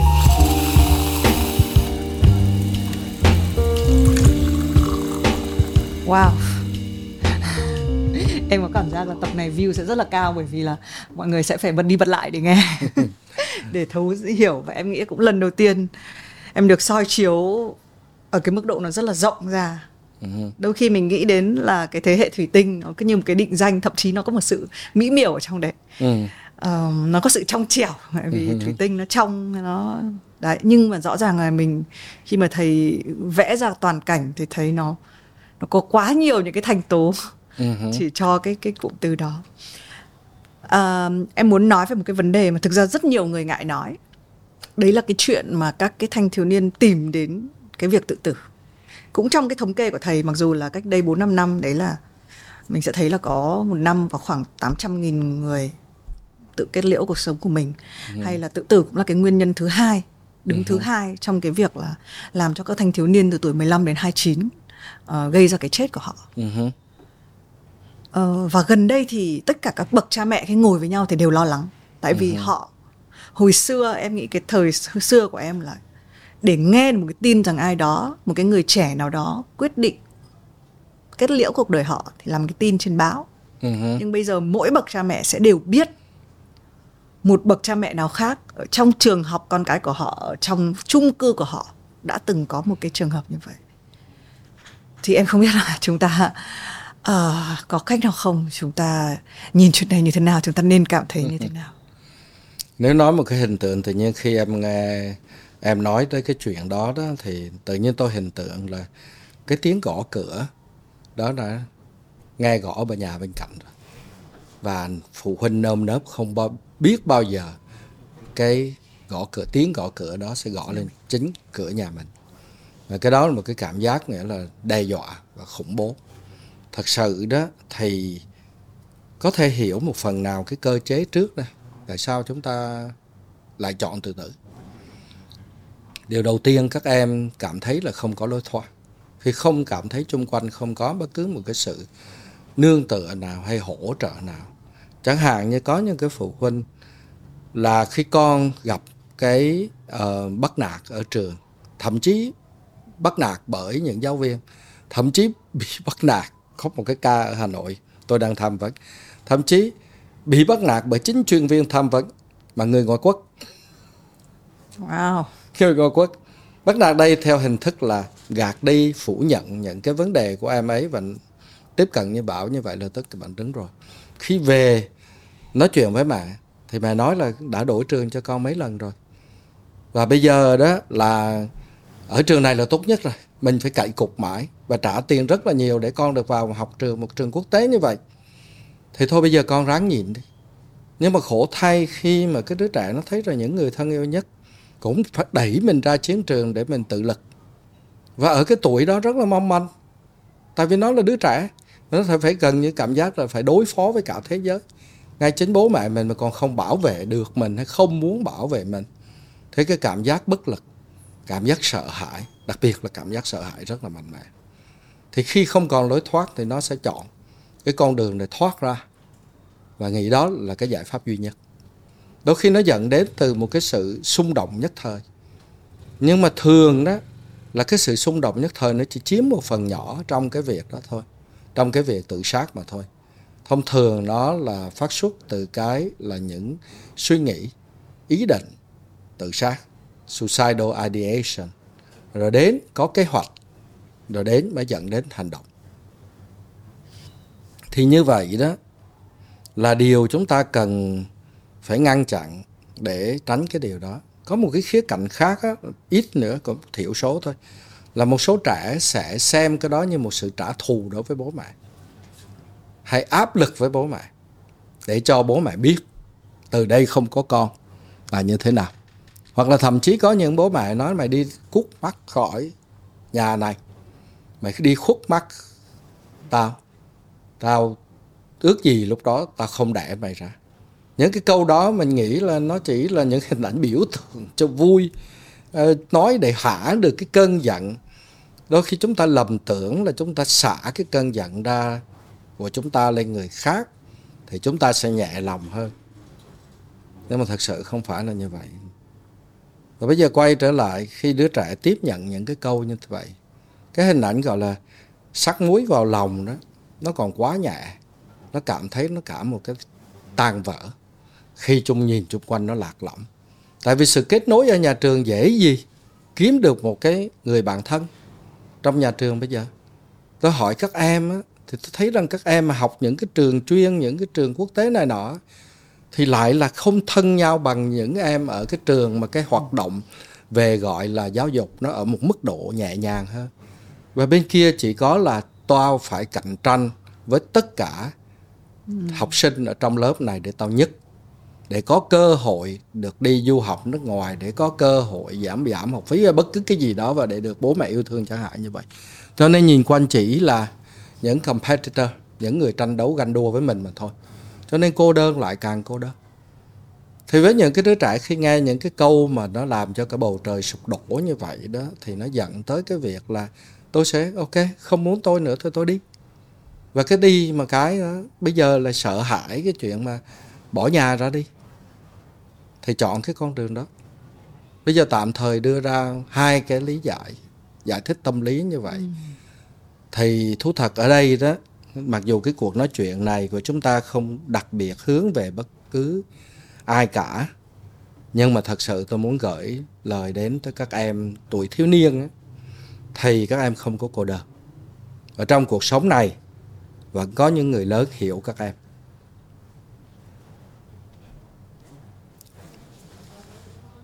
cảm ơn thầy rất nhiều và em cũng nghĩ là một cái phần một cái sứ mệnh của chương trình hay của ừ. Vietcetera cũng là thấy có thể ban đầu chỉ là một nhóm nhỏ nhưng mà ở đây nhưng cái người sẽ cố gắng đồng hành ừ. cố gắng ở cạnh ừ. tôi định mở miệng theo một thói quen là tôi xin lỗi vì đã xúc động. Nhưng mà cái đó cũng là xã hội. Các bạn các em à, thiếu niên đang nghe chương trình này các bạn các em muốn khóc hay muốn xúc động thì cứ xúc động. Nếu cái xúc động đó là một cái xúc động mà các em thấy cuộc đời mình nó có ý nghĩa hơn cảm thấy hạnh phúc hơn. Và quay trở lại đó cho nên các em đừng vội vã để từ giả cuộc sống tại vì đôi khi chúng ta có một cái lầm tưởng là cái người có một mối quan hệ sinh học với chúng ta. Tức là cha mẹ, bà con con cái. Hay là một cái quan hệ xã hội qua một cái giao kèo gọi là hôn thú. Thì phải là cái người hiểu, người thương, người nương tựa cho chúng ta. Nó không phải. Cả thế giới này có thể là nơi nương tựa của chúng ta. Ở ngoài kia sẽ có một cái người bước đến với chúng ta và làm nơi, chúng ta nơi nương tựa. Và những, nhớ lại những cái buổi sáng, thí dụ mùa đông ở Hà Nội, đi lọt vào một cái vùng nắng ấm. Thì tự nhiên mình thấy cái nóng, nắng ấm đó cũng chính là nơi nương tựa của chính mình. Hay là một cái ông bảo vệ, lâu nay mình đi ngang, phớt ngang họ gần như họ không hiện diện. Bỗng nhiên sáng nay, thấy ổng vẫy chào một cái vui vẻ và hai anh phương à, đi đâu đó đi chợ trưa các hạn như vậy. Thì mình thấy đó là cái mối tương giao giữa người và người nó bất chấp cái sự quan hệ phải là cha mẹ con cái thầy trò gì đó.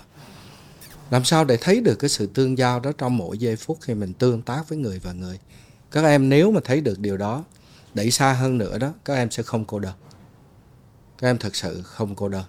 Nếu mình mở rộng lòng để đón nhận những cái gì mà trời đất ban cho mình một ánh nắng ấm trong trời đông hay là một cái tàn cây uh, hoa dầu có lá bay bay hay là me gì đó trong một cái trưa nắng gắt của thành phố Sài Gòn này. Đó là một cái điều khoan chọn cái con đường giải thoát trong ngoặc kép. Ra khỏi những cái khổ đau hiện tại tại vì những cái khổ đau hiện tại á, nó chỉ là nhất thời. Nó như vị khách đến rồi đi và điều thứ hai nữa đó là như nghiên cứu của Tedeschi về cái gọi là trưởng thành hay là phát triển hậu chấn thương post trauma growth.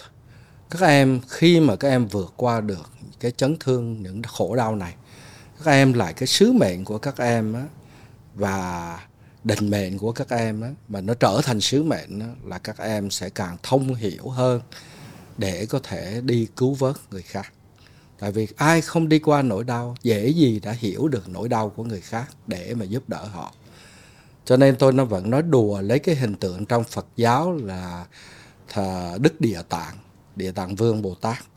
Ông ta cầm một bên là quả châu và một bên là cây gậy.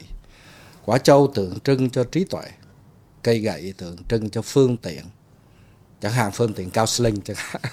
Phương tiện tham vấn chẳng hạn, những kỹ năng tham vấn chẳng hạn. Và ông ta phải biết rất là nhiều cái ngõ ngách trong địa ngục.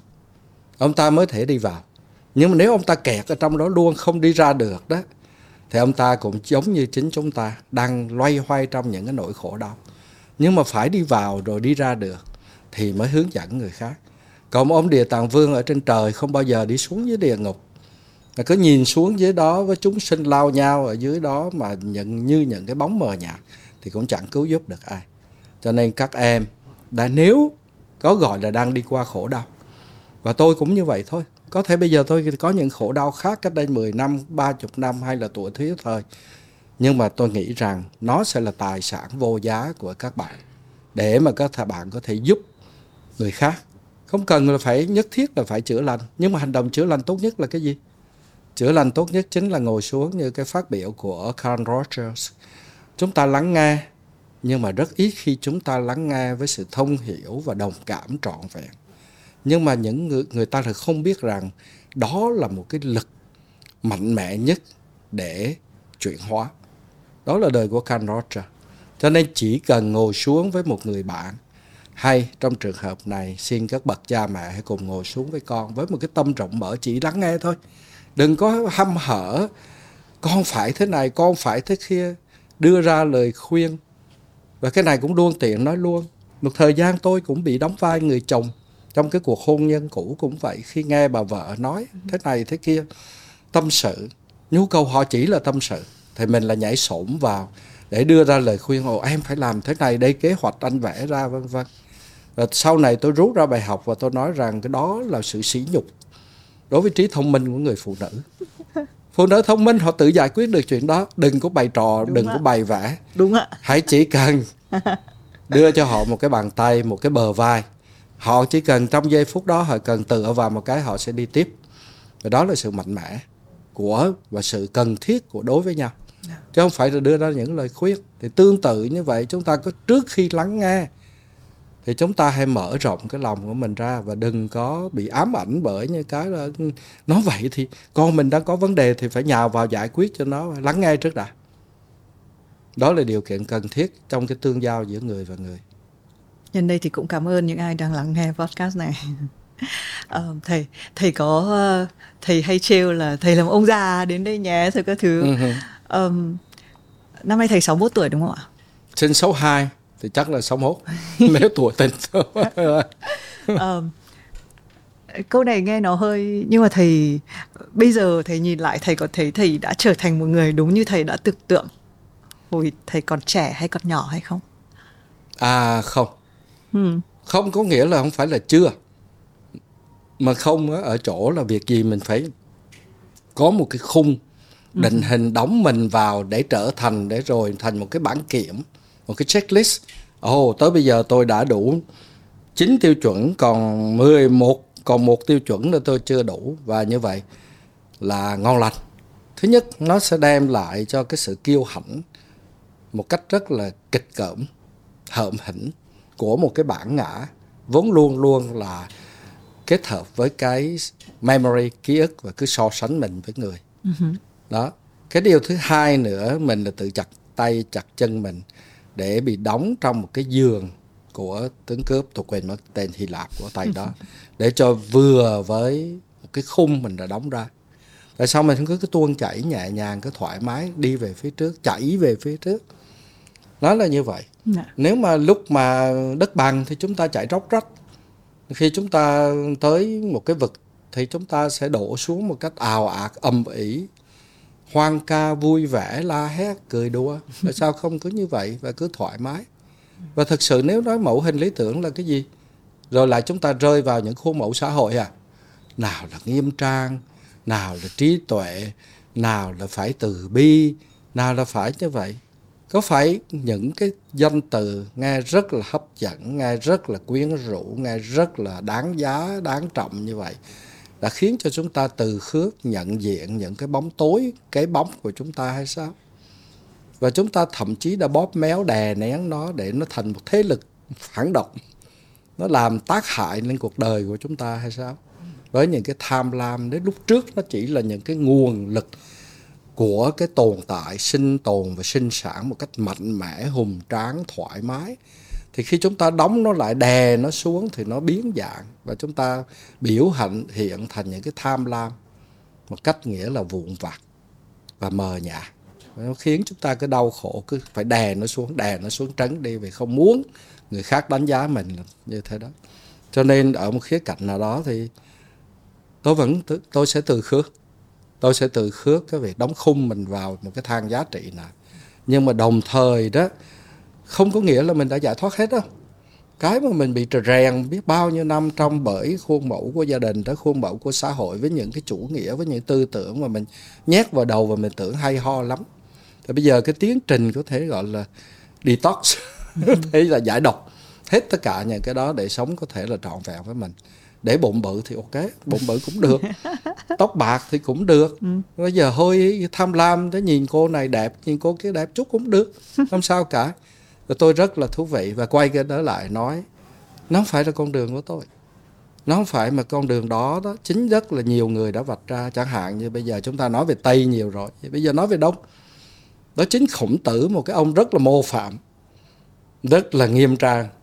Vạn thế sư biểu, có nghĩa là người thầy của cả hàng chục ngàn thế hệ, cũng đã nói là tam thập nhị lộc trong cái chuỗi đó đó, thì thất thập tòm nhi sở dục bất du cũ tức là tùy theo cái ham muốn của mình nhưng mà vẫn không đi ra ngoài khuôn phép.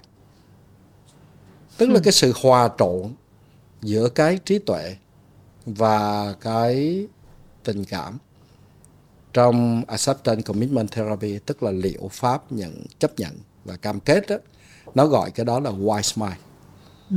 tức là chúng ta gọi là trí huệ trí tuệ trong Phật giáo đó là sự hòa nhập giữa cảm tình.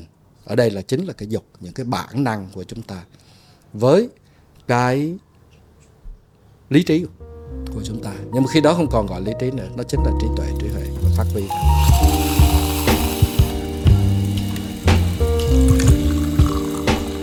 Có một cái chương trong đây em cũng rất là thích, nhưng mà em nghĩ là chắc là bàn thì sẽ hơi dài, chắc phải hẹn thầy một tập 2 nhưng mà cái mà đối diện với quỷ dữ, cái cách mà mình hòa hợp với cái cảm xúc của mình ừ. à, cái mối tương quan giữa chủ và khách à, nhận uh-huh. định xem là cái cảm xúc nào của nó chỉ khách nó sẽ đến và nó sẽ đi và cái chủ thể của mình là gì uh-huh. nhưng mà em sẽ không hỏi cái này mà em sẽ hỏi một chút về là wow thầy uh, nhớ em rất là thích cái cuốn flow nhưng em không thể nhớ được tên ông tác giả vì là đấy là một cái bộ các cái chữ cái nó xếp theo một cái theo một cái trình tự mà em không thể nào nhớ được. Uh-huh. đấy.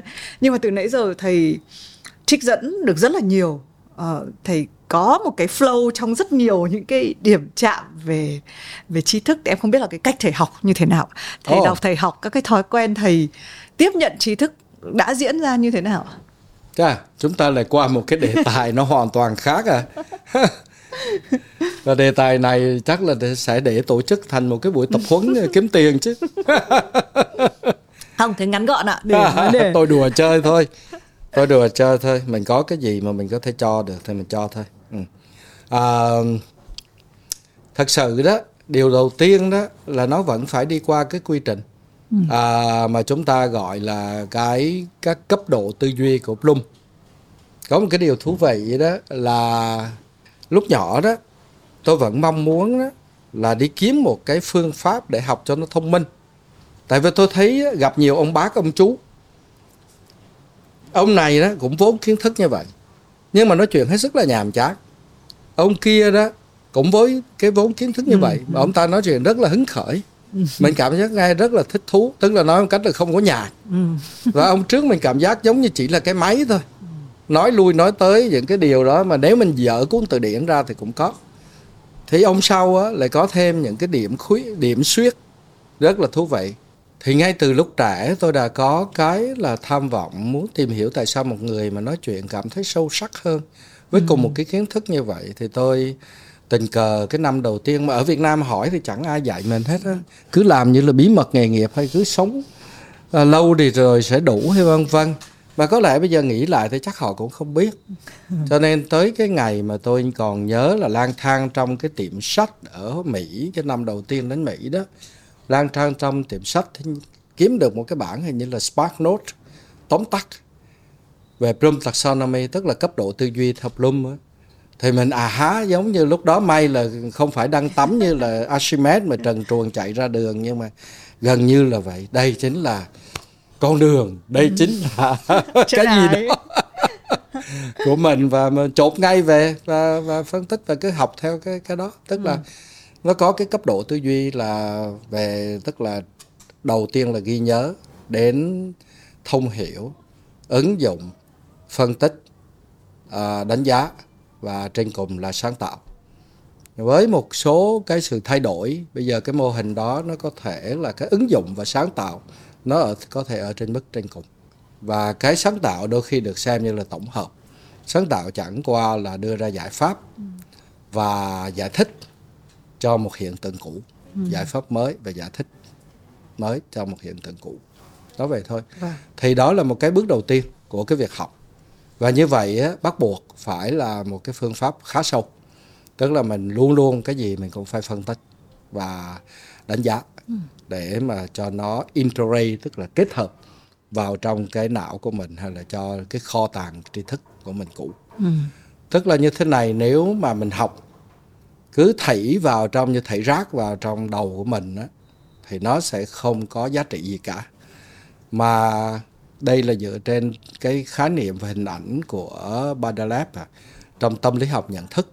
Có nghĩa rằng á, khi mà tư duy thuộc cái vần ký ức ngắn hạn hay là ký ức tác vận đó, nó hoạt động short term memory hoạt động đó, thì bắt buộc anh phải lôi ra những cái ký ức, tức là trí nhớ của những cái sự kiện liên hệ trước kia, và anh phân tích và anh ghép nó lại với nhau để nó thành một cái thể thống nhất.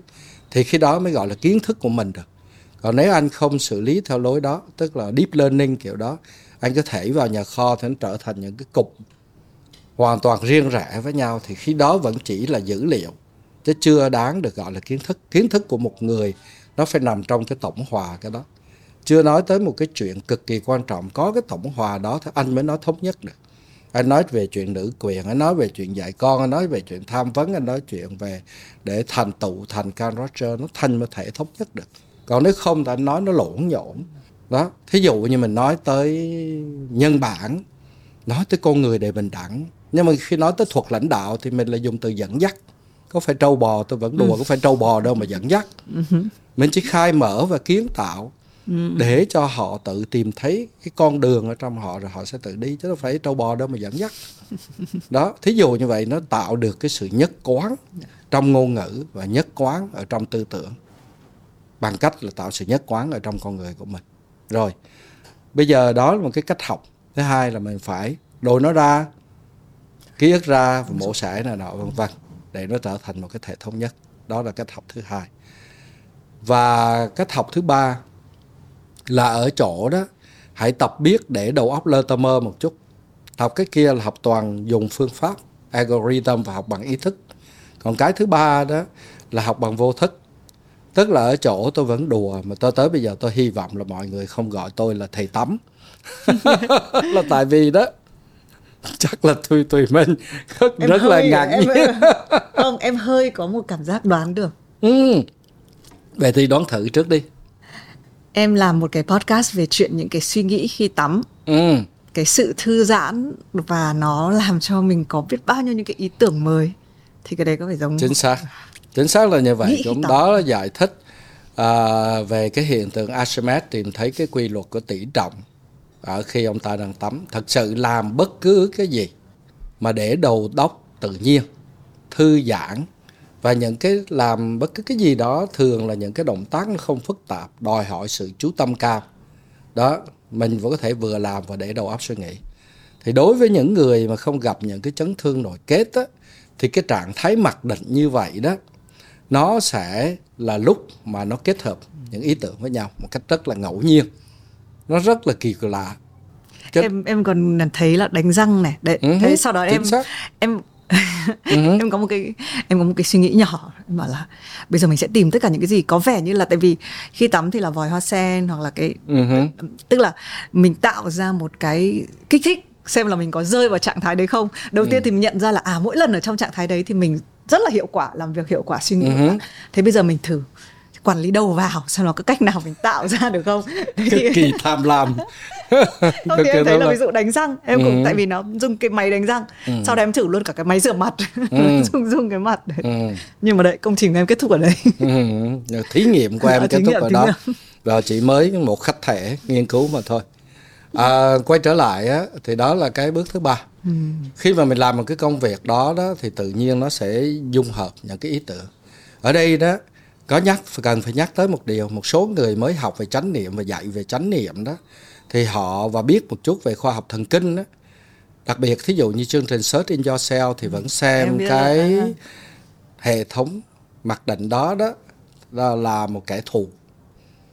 Là tại vì quả thật là đối với một số bạn mà khi đang bị trầm cảm thì khi mà để đầu óc lên tơ mơ như vậy thường những ý tưởng đau khổ những hình ảnh đau khổ đem kèm những cảm xúc nó trở về nhưng mà đó là chỉ nhìn một cái khía cạnh thôi. Còn thật sự đó cái trạng thái mặc định đó chính là nền tảng của cái gọi là trực giác. Để đầu óc mơ tiếp nhận và ở đó là một cô thật sự là trạng thái chánh niệm mà Đức Phật nhắc tới trong cái gọi là nguyên thủy. Tức là để mở rộng với tất cả hiện tượng thân tâm cảnh mà không vướng bất cứ thế gian bất cứ nào mà thầy viên minh gọi là rộng rang trong sáng là đó sáng suốt định tĩnh trong lành là cái đó. Nó rất là rộng rang nó rất là trong sáng. Và tự nhiên tất cả tư tưởng đó mình không chủ ý. Nếu em chủ ý thì nó là một cái chuyện khác. Em chỉ việc đi tắm thôi em chỉ việc nghĩa là đi đánh răng thôi. nó có với cái tâm tham nó xen vào thì rất khó đạt được kết quả. Nhưng mà đôi khi có thể làm như thế này. Và hiện tượng này tôi đã sử dụng vài lần tại vì cũng không có nhiều vấn đề cần phải giải quyết tới mức độ đó. Nhưng có những vấn đề khó khăn á, thì cứ đi ngủ đi. Suy nghĩ thu thập dữ liệu Đúng. xong rồi viết ra những cái câu hỏi để mình đó rồi xong rồi đi ngủ. Ngủ cho thật ngon ngủ thật sai nhiều khi thức dậy đó câu hỏi nó sẽ sờ sờ Yes. ngay trước mặt. Lúc tỉnh ra một cái à câu hỏi nó vậy. Như vậy em thấy đó là một cái ba cái cách học. Đi vào lúc đầu là Bloom taxonomy. Thứ hai là cái cách mà kết hợp vào trong gọi là deep learning thứ ba là để cho tiềm thức. Ok tôi có thể thảy vào một cái bonus cho cái phần gọi là deep learning á, là mỗi khi mà tôi nghe đi học, và tôi vẫn đi học đều đều. Đi học cái gì á, thì tôi không phải chỉ rằng, thứ nhất á, tôi lập một cái khung. Cái này cũng muốn giúp cho các bạn trẻ ngoài kia học tốt hơn. Một cái khung là tất cả là cái outline, cái dàn bài dựa trên cái cuốn sách. Rồi, dàn bài chỉ là những cái title và subtitle tức là nửa đề và tựa đề phụ. Xong rồi khi tôi bắt đầu ghi chép á, thì cái nào ông thầy giảng tôi viết chữ L. Tức là không có trong sách mà chỉ ông thầy mới giảng thì tôi phải ghi chú chữ L có nghĩa là lecture. Xong rồi lúc đó tôi suy tư về nó thì tôi đề chữ R tức là tôi viết phần đó là chữ A tức là reflection. Xong rồi á nếu mà tôi chữ đó hay khái niệm đó tôi không hiểu thì tôi sẽ viết cái câu hỏi xong tôi đánh chữ y. Y ngắn. Ai đó tức là inquiry. Inquiry. Xong rồi đó là tự nhiên lúc ra nghe cái đó ngẫu hứng lên. Ồ cái này có thể áp dụng chỗ này chỗ kia. Thì tôi đánh cái chữ a application. Nhờ như vậy cái bài ghi chú ấy, nó chỉ có là l chữ i chữ r và chữ vâng chữ a. Ừ. thành chữ À. hình như liar là đứa nó À, dối vậy chứ. không biết có phải là liar. I uh, E. Inquiry A là application A là Hơi giống chữ reflection. Yes, hơi tức là ghép lại thành liar. Liar. thì không phải những cái mình nghe. Mình đều có đủ bộ bộ bốn cái đó đâu. Mà có cái khi thì cái này cái kia. Và nếu được bốn cái thì tốt. Và cái điều đó cực kỳ hay sau này nếu mà viết sách hay viết lại mình sẽ không ăn cắp ý tưởng của ông thầy. Và mình biết cái phần reflection chính application đó, chính là cái phần của mình. Và mình có thể viết một cách thoải mái. Và mình không cần viết lại những cái câu ở trong sách. Tại cái đó nó nằm trong text. Rồi ở đây chỉ cần lấy viết là viết lại cái chữ L. Là những cái phần L tức là lecture những gì ông thầy giảng. Vậy thôi. Nhưng mà điều đó bắt buộc mình phải nghe phải đã lướt qua sách trước cái chuyện. Thì cái đó là một phần của deep learning. Dạ. Và như vậy không phải chỉ về mình làm mà ngay khi nghe giảng là mình tương tác Dạ.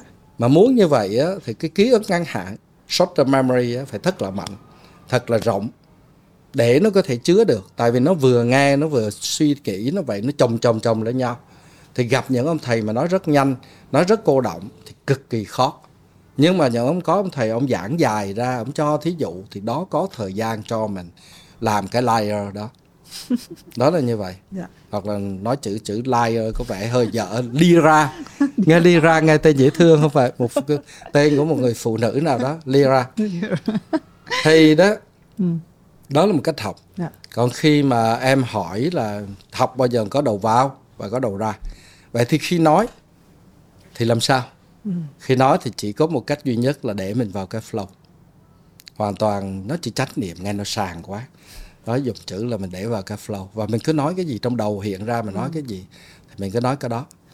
Nhưng mà tập trung thì các em em sẽ thấy cái cách tôi nói chuyện tôi nói theo một cái tuyến. Nhưng mà lâu lâu tôi digress ừ. tức là đi lạc ra một cái. Nhưng mà may mắn là cái ký ức ngắn hạn tôi còn tốt tôi sẽ quay trở lại. Dạ. rồi xong rồi tôi đi tiếp rồi tôi đi ra rồi tôi quay trở lại. Nó hình thức giống như xương cá vậy đó. Và như vậy nó trở thành một cái cuộc nói chuyện nó tương đối làm tôi hài lòng. Tôi không biết em có hài lòng hay khán giả có hài lòng không nhưng ít nhất là những lần mình nói chuyện mình thấy sướng Dạ. phải không ạ Đúng. phải trước tiên phải sướng đã Dạ, đúng. sướng và khoái đã thì mới làm Dạ. đó Nhân chuyện sớm và khoái em vẫn phải hỏi thêm một việc. Ồ, cái đề tài Đây mà là- nghe sướng khoái đây là have a sip chứ không phải là cởi mở đúng không không, chính vì để sướng và khoái được ấy. Em muốn hỏi về tính kỷ luật. à Tức là có thể về phương cách, có thể có ai đấy có những cái cách, những những cái gì đấy nó spark này nó rực sáng và người ta có thể follow nhưng mà em thấy cái mà giữ cho chúng ta có cả một cái kho tàng tri thức ấy là Ừ. mình lúc nào cũng phải rất là kỷ luật với cái cách của cái mình việc làm. học của mình đó hả? đấy thế em không biết là thầy cái tính kỷ luật của thầy như thế nào thầy có một cái thầy có có bao nhiêu giờ đọc sách hay là thầy À. như thế nào hay khổ quá cái đời sống này mà còn phải kỷ luật kiểu đó thì quá khổ tri thức chứ phải là không nhưng mà có những cái người em nghĩ là thầy mà đọc sách nhiều và nhớ được lâu là là kiểu khả năng có thể là nhưng mà không phải ai cũng giữ được cái sự tập trung mà. nó phải đến từ sự khao khát về tri thức Ừ. nó phải đến từ cái là mình giống như mình đói bụng mình phải trước tiên mình phải đói bụng đây điều thứ hai á là mình ăn mình phải thấy ngon tức là khi mình đọc mình thấy đã. Đọc cái đoạn đó mình thấy đã mình à ha là mình rất là enjoy cái đọc cái đó. Thì khi đó với là cái mình nếu có kỷ luật thì chẳng qua là cái phương pháp cũ đã học đâu đó. Nó hình thành một cái mô thức để mà nhập. Giống như trong đầu mình đã có sẵn cái kệ sách. Với thông tin đó đó thì mình sẽ bỏ vào kệ nào.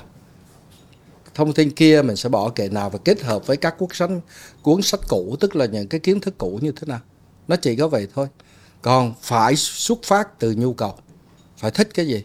Cho nên là có một thời gian gần đây đó thì là tôi là đọc sách về kinh doanh. Tại vì mình muốn thử cái lĩnh vực đó mình là đọc sách về kinh doanh về marketing rồi ờ, nào phải biết là phải đóng gói. Lúc trước là mình biết cái gì đóng gói mình đi dạy thì mình chỉ đi dạy thôi làm sao biết cái chuyện mà packaging strategy là một cái phần quan trọng trong marketing. Rồi pricing strategy.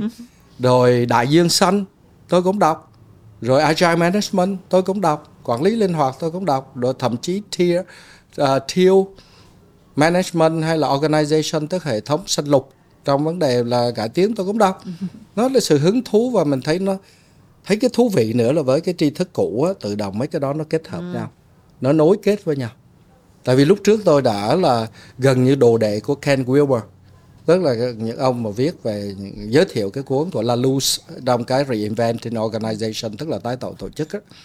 cho nên cái tư tưởng hậu hiện đại cũng như những cái khung đó nó tiếp vào rất là nhanh. Nó tiếp vào nó cảm thấy rất là thoải mái với những ý tưởng đó. Thì tức là như vậy nó không cần phải kỷ luật nó phải có nhu cầu. Học với một cái nhu cầu. Và cái nhu cầu đó đi sâu một chút hay là mở rộng một chút đó chính là tích hợp. Đó là dạy tích hợp và học tích hợp chứ không phải là bây giờ, một giờ có ở Việt Nam mà dạy tích hợp, có nghĩa là giờ này dạy hóa, xong cũng giờ đó, sau đó dạy lý hay là vân vân, học trò nó nó rối lên. Thật sự đó, tích hợp, học tập tích hợp hay dạy tích hợp đó là ở chỗ là nó xuất phát từ nhu cầu giải quyết một vấn đề cụ thể trong đời sống. Và từ đó để muốn có giải quyết khả năng, giải quyết được vấn đề đó, chúng ta cần những tri thức từ những lĩnh vực nào? Vật lý hóa học văn chương sinh học vân vân thì chúng ta vận dụng để giải quyết vấn đề đó. Cho nên chính vì vậy tôi đọc phải nói là tôi có thể hãnh diện để nói tôi đọc tạp. Giống như ăn tạp vậy tức là cái thứ gì vớ vào đọc tạp. Mà nó trở thành cái thói quen là nguyên do lúc còn trẻ. Sách vở thiếu thốn. Sau năm 75 ở miền Nam sách vở bị rất là giới hạn. Đó. Cho nên là mượn được ai cái cuốn nào thì mình phải đọc. Mà nhiều khi hai cuốn cùng một lúc thì phải đọc hai cuốn cùng lúc. Có những lúc tôi vừa đọc cuốn kinh tế của Vũ Quốc Thúc rồi đọc cuốn cái luật hiến pháp của Nguyễn Văn Bông cùng một lúc. Cho nên là dần dần nó nói chung là tẩu hỏa nhập ma. Các khung tư duy giải quyết vấn đề của hai cái hoàn toàn ngành khác nhau mình lại thành ra đang xen lẫn nhau. Cho nên nó nó trở thành một cái hết sức là kỳ dị. Và nó vậy thôi. Thì đó là cái cách mà mình thích hợp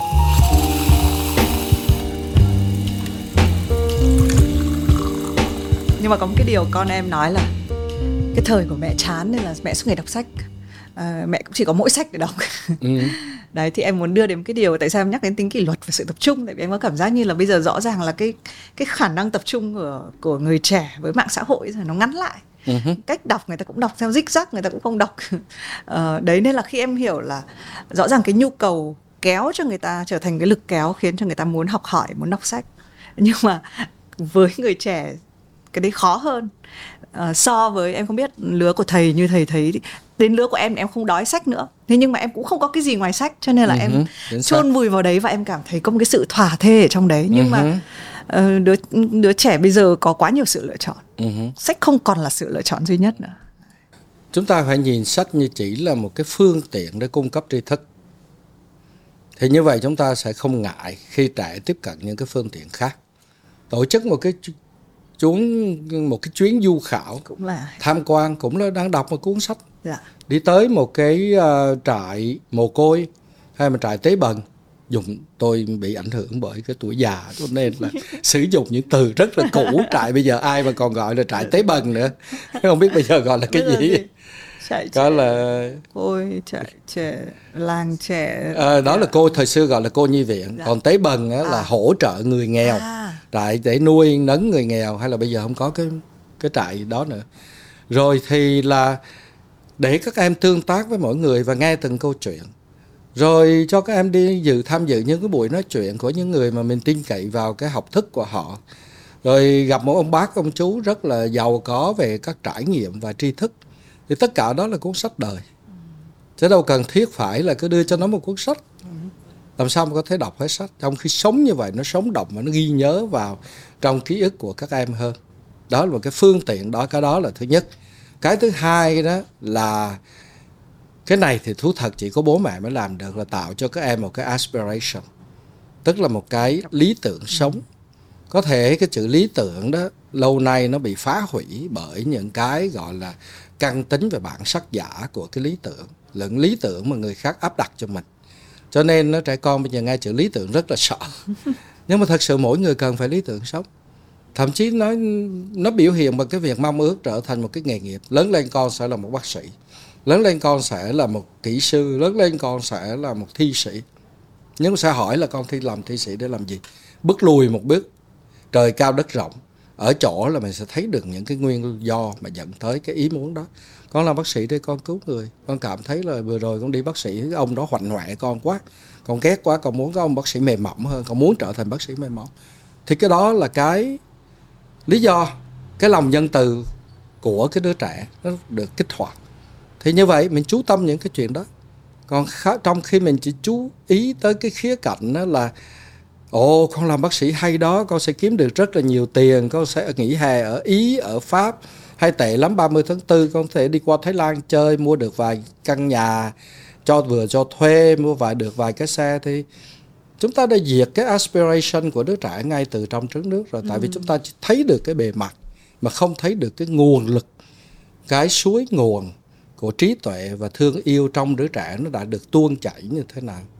Chính việc dẫn khai mở những cái con kênh cho những cái suối nguồn đó trở thành những cái dòng thủy điện mạnh mẽ, ít nhất trở thành cái dòng nước mát để tưới đẫm ruộng đồng. Đó chính là nhiệm vụ của chúng ta. Thay vì vậy thì chúng ta với cái đầu óc mà chỉ tham ở trước mắt thì như vậy mà thôi. Cho nên đứa trẻ, cái hiếu học là cái tự nhiên. Làm sao để cho nền giáo dục nói chung hay là mỗi gia đình nói riêng đừng có phá nát, đừng có hủy hoại cái khát khao về tri thức của trẻ. Đứa trẻ nào nó cũng muốn hiếu học hết ở cái tuổi 4 năm tuổi nó mà tại sao nó vậy? Tại sao nó thế này tại sao nó thế kia? Câu hỏi tại sao là câu hỏi đi vào nguyên lý giữa tương quan nhân quả của hai hiện tượng. Đúng không ạ liệu chúng ta có đủ cung khả năng để mà chúng ta cung cấp cho đứa trẻ hay không? Mà nếu không có thì chắc là xin nhờ anh Pi, anh Claude hay anh Chat cung cấp dùm cho nó. Đúng. Như vậy cái phần còn lại của mình dù là một cái người mẹ hoàn toàn không có học thức vẫn có thể cung cấp được quay trở lại cái đề tài là thương yêu đứa con của mình và chấp nhận đứa con mình. Có nhiều bà mẹ cho con đi học trường đông, trường tây đi học rồi, nhưng mà khi về vẫn la mắng, ông bố này xin lỗi, tôi vẫn có thói quen với đó bà mẹ. Tại vì tôi vẫn đánh giá cái ảnh hưởng của người mẹ lớn, rất là lớn đối với cái đứa con. Xin lỗi, phải nói là có nhiều bố mẹ lúc đó là đã cho con đi học rồi. Nhưng mà cứ mở miệng thì trứng mà đòi khôn hơn rận. Mày biết gì mà nói, trong khi cho nó đi học trường đông, đi học tây những cái thứ đó chắc chắn có nhiều điểm nó thông minh hơn mình rất là nhiều. Đó thông minh và thậm chí là trí tuệ hơn mình rất là nhiều. Cho nên đừng ngạo mạn quá với cái tuổi tác và cái kinh nghiệm mà rất là hạn hẹp của chính mình. Em nhớ rồi ạ. Ờm, em có một cái câu hỏi cuối cùng nhé à, hôm nay là một cái buổi thực ra là em có rất nhiều các câu hỏi. Nhưng mà ờ, đôi khi là có một cái câu hỏi em rất là hay hỏi ở trên chương trình này. Đấy là nếu ngày mai thầy phải lên hoang đảo không biết ngày trở về. Ừ. khi đi chỉ mang theo một cuốn sách thì đấy là cuốn gì ạ? À tôi sẽ không đem cuốn sách nào cả. Tại vì nội học trong tâm hồn của mình không thôi với những suy nghĩ của mình học suốt đời còn không hết. Cuốn sách nào á cuối cùng mình có đọc đi nữa thì cái mà mình phải đối diện khung cảnh nào mình đang sinh sống đi nữa với người nào đi nữa thì cái cuối cùng mình vẫn phải đối diện tức là cái tâm thức của mình. Mình phải đối diện với những cái suy nghĩ của mình đối diện với những cảm xúc của mình. Và thậm chí đối diện với cảm giác tức là những cái của thân thể của mình. Thì tôi nghĩ học từ cái đó nó sẽ là tốt hơn. Và thật sự cái này tôi cũng chẳng phải sáng chế ra điều gì cái đó để giải thích cái câu của thầy viên minh nói. Tức là hãy chấm dứt cái việc là nghe pháp giảng mà à, đi nghe giảng pháp mà hãy nghe pháp giảng. Pháp ở đây cái chữ đầu có nghĩa là những cái giáo lý thầy chơi chữ đầu là giáo lý mở ông thầy này ông thầy kia để nghe. Mà hãy quay trở về lắng nghe chính thân và tâm của mình trong mỗi giây phút. Cái đó chính là chánh niệm. Và cái đó chính là nghe pháp giảng. Pháp là tất cả hiện tượng của vũ trụ thân tâm cảnh kể cả thân xác của mình ngay phút hiện tại này. Khi trời mưa xuống tôi cảm thấy điều gì trong lòng? Có thể nhớ lại hoang mang những kỷ niệm cũ. Okay. Nghĩ tới một cái uh, mối tình nào đã chia xa. Thí dụ vậy nói vậy cho nó lãng mạn.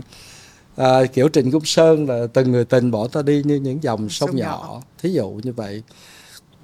Thì là đó mình học từ những cái đó cái tương tác giữa thân tâm của mình với ngoại cảnh. Và ngược lại thân cái tâm của mình biến hóa như thế nào để cái nhận thức của mình nhìn ngoại cảnh như thế nào. Nó phải là bài học lớn lao nhất. Cho nên trả lời tóm lại là tôi sẽ đem chính tôi tôi đem tôi với tất cả sự trọn vẹn của tôi lên hoàng đảo chứ tôi không cần bất cứ cuốn sách nào và thầy sẽ làm gì trên hoang đảo à? À thì nói tới các cụ thiền sư thôi, đói ăn khát uống. Lúc đầu cần đi vệ sinh thì cũng vệ sinh trong chánh niệm. Đúng không ạ? Chứ làm như chánh niệm là cái gì sang lắm mà chỉ có thể vào ngồi trong một thiền đường mới chánh niệm. Còn đúng không ạ? Không, thì thì uh, nó như vậy thôi. Và khi ngủ thì lăn quay ra ngủ thôi. Khi suy nghĩ thì suy nghĩ. Uh-huh. suy nghĩ cũng chẳng có gì xấu. Mình chỉ khi nào mình bị cái nó kéo sình sệt ở phía sau và rơi vào những cái đau khổ bởi chính suy nghĩ mình thì nó trở nên xấu. Còn nếu không thì cứ đùa vui với tất cả mà. Sống là vui đã. Sướng và khoái đã phải không ạ?